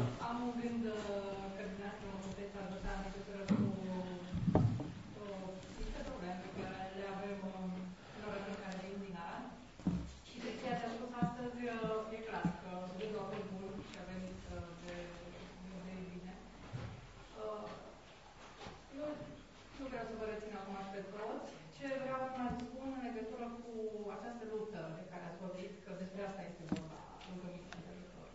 Lupta de care a spus, atunci când ea este cu ce fac ceilalți, ce se petrece lume, cu sistemul, așa, în loc să fie cu ceea ce... Eu am spus că foarte multe lucruri care le-am văzut în Evanghelie m-au ajutat mai mult decât, nu numai cuvintele Mântuitorului, și am văzut că Mântuitorul nu s-a bătut cu sistemul. Nu a vrut să schimbe rânduirea socială, nu a vrut, n-a zis că problema voastră e că aveți conducători răi, n-a zis că, adică nu s-a bătut cu sistemul, chiar s-a supus când a trebuit să meargă la, să facă numărătoarea Maica Domnului a trebuit să meargă în ultimele zile dinainte a naște și s-a supus numărătorii și tot ce trebuia. Așa că nu știu dacă merită lupta asta. Păi, asta este, deci, din punctul meu de vedere, lucrul ăsta este clar de trei ani și jumătate de când la screenea aceasta. Doar că nici colega mea cu care a colaborat, nici colegii mei care sunt acum și sunt Nu vor să se lase. Uh, nu, nu reușesc să mă fac înțeleagă. Dar nu puteți, nu-i puteți face, nu-i puteți face să înțeleagă. Este ispita acestei revoluții exterioare. Oamenii au impresia că prin revoluția exterioară vor schimba ceva. Nu vor schimba nimic decât prin revoluția interioară a fiecăruia în parte. Dacă omul se schimbă, se schimbă și cel de lângă el, se schimbă și o stradă, se schimbă și un oraș, un neam, poate.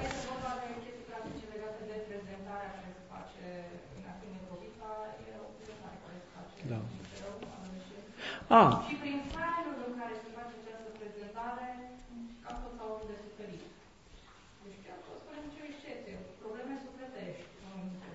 Da. Nu s-a ajuns și la probleme de boală, o pierdere de sarcină, Eu zic că în primul rând să o faceți cu ascultare, dacă se poate și de la erar și să aveți acoperimentul, acoperimentul ascultării cumva așa, sau binecuvântărilor. Și în al doilea rând să o faceți cu zmerenie, adică știți că putem să facem această prezentare de sus, moral, certăreți, crezând noi că suntem mai pricepuți decât celor, sau familiile celor care ne ascultă, sau oamenii aceia. Și cred că felul ăsta de a fi, uh, e, nu-i place lui Dumnezeu. De exemplu, Părintele Sabin Vodă, care știți, de la Alba Iulia, un părinte deosebit. A, a, i s-a născut ultimul copil și după vaccin, spune el, uh, copilul a rămas uh, paralizat complet, nu mai știu, foarte gravă. A trăit până spre 10 ani și a murit acum vreo 2 ani copilul. Și el zice, cred că știu, părinte, ce mi s-a întâmplat. Nu cred că a spus la altcineva, mie mi-a zis. Nu știu dacă e voie să spun, dar vreau să vă spun să vă folosiți. E știu ce mi s-a întâmplat mie asta, pentru că cu atâta tărie, spuneam în fața oamenilor, la predici, peste tot, cereți suferința, purtați-o, e crucea lui Hristos, e bine să suferi, merită să nu știu ce. Și am făcut-o cu atâta în fază încât Dumnezeu mi-a dat suferință să văd cum e și nu mai fac, zice, nu mai fac, să-ți merit până la pământ, nu Doamne, cum vei vrea Tu și când vrei Tu. Și cred că ceva de genul ăsta s-ar putea întâmpla și în aceste prezentări să fie. Ma să nu-i plictisim pe ei. Ah, da, da, da. Mulțumim. Și eu mulțumesc. Vă mulțumesc și eu.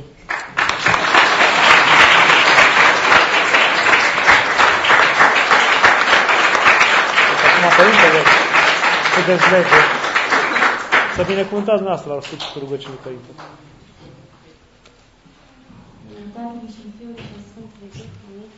Cuvine-se cu adevărat să te fericim pe tine, născătoare de Dumnezeu, cea pururea fericită și prea nevinovată, și Maica Dumnezeului nostru, ceea ce ești mai cinstită decât peruvimii și mai slăvită fără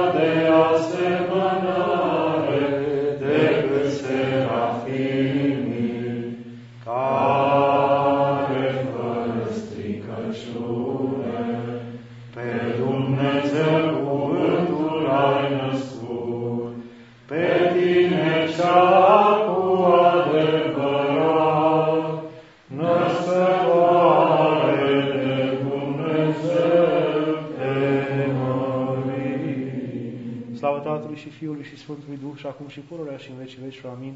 Doamne miluiește, Doamne miluiește, Doamne miluiește. Preacuvioasă Părinte, binecuvântați. Cu noi este Dumnezeu, cu al său har și cu a său iubire de oameni, totdeauna, acum și pururea și în vecii veci. Amin. Amin.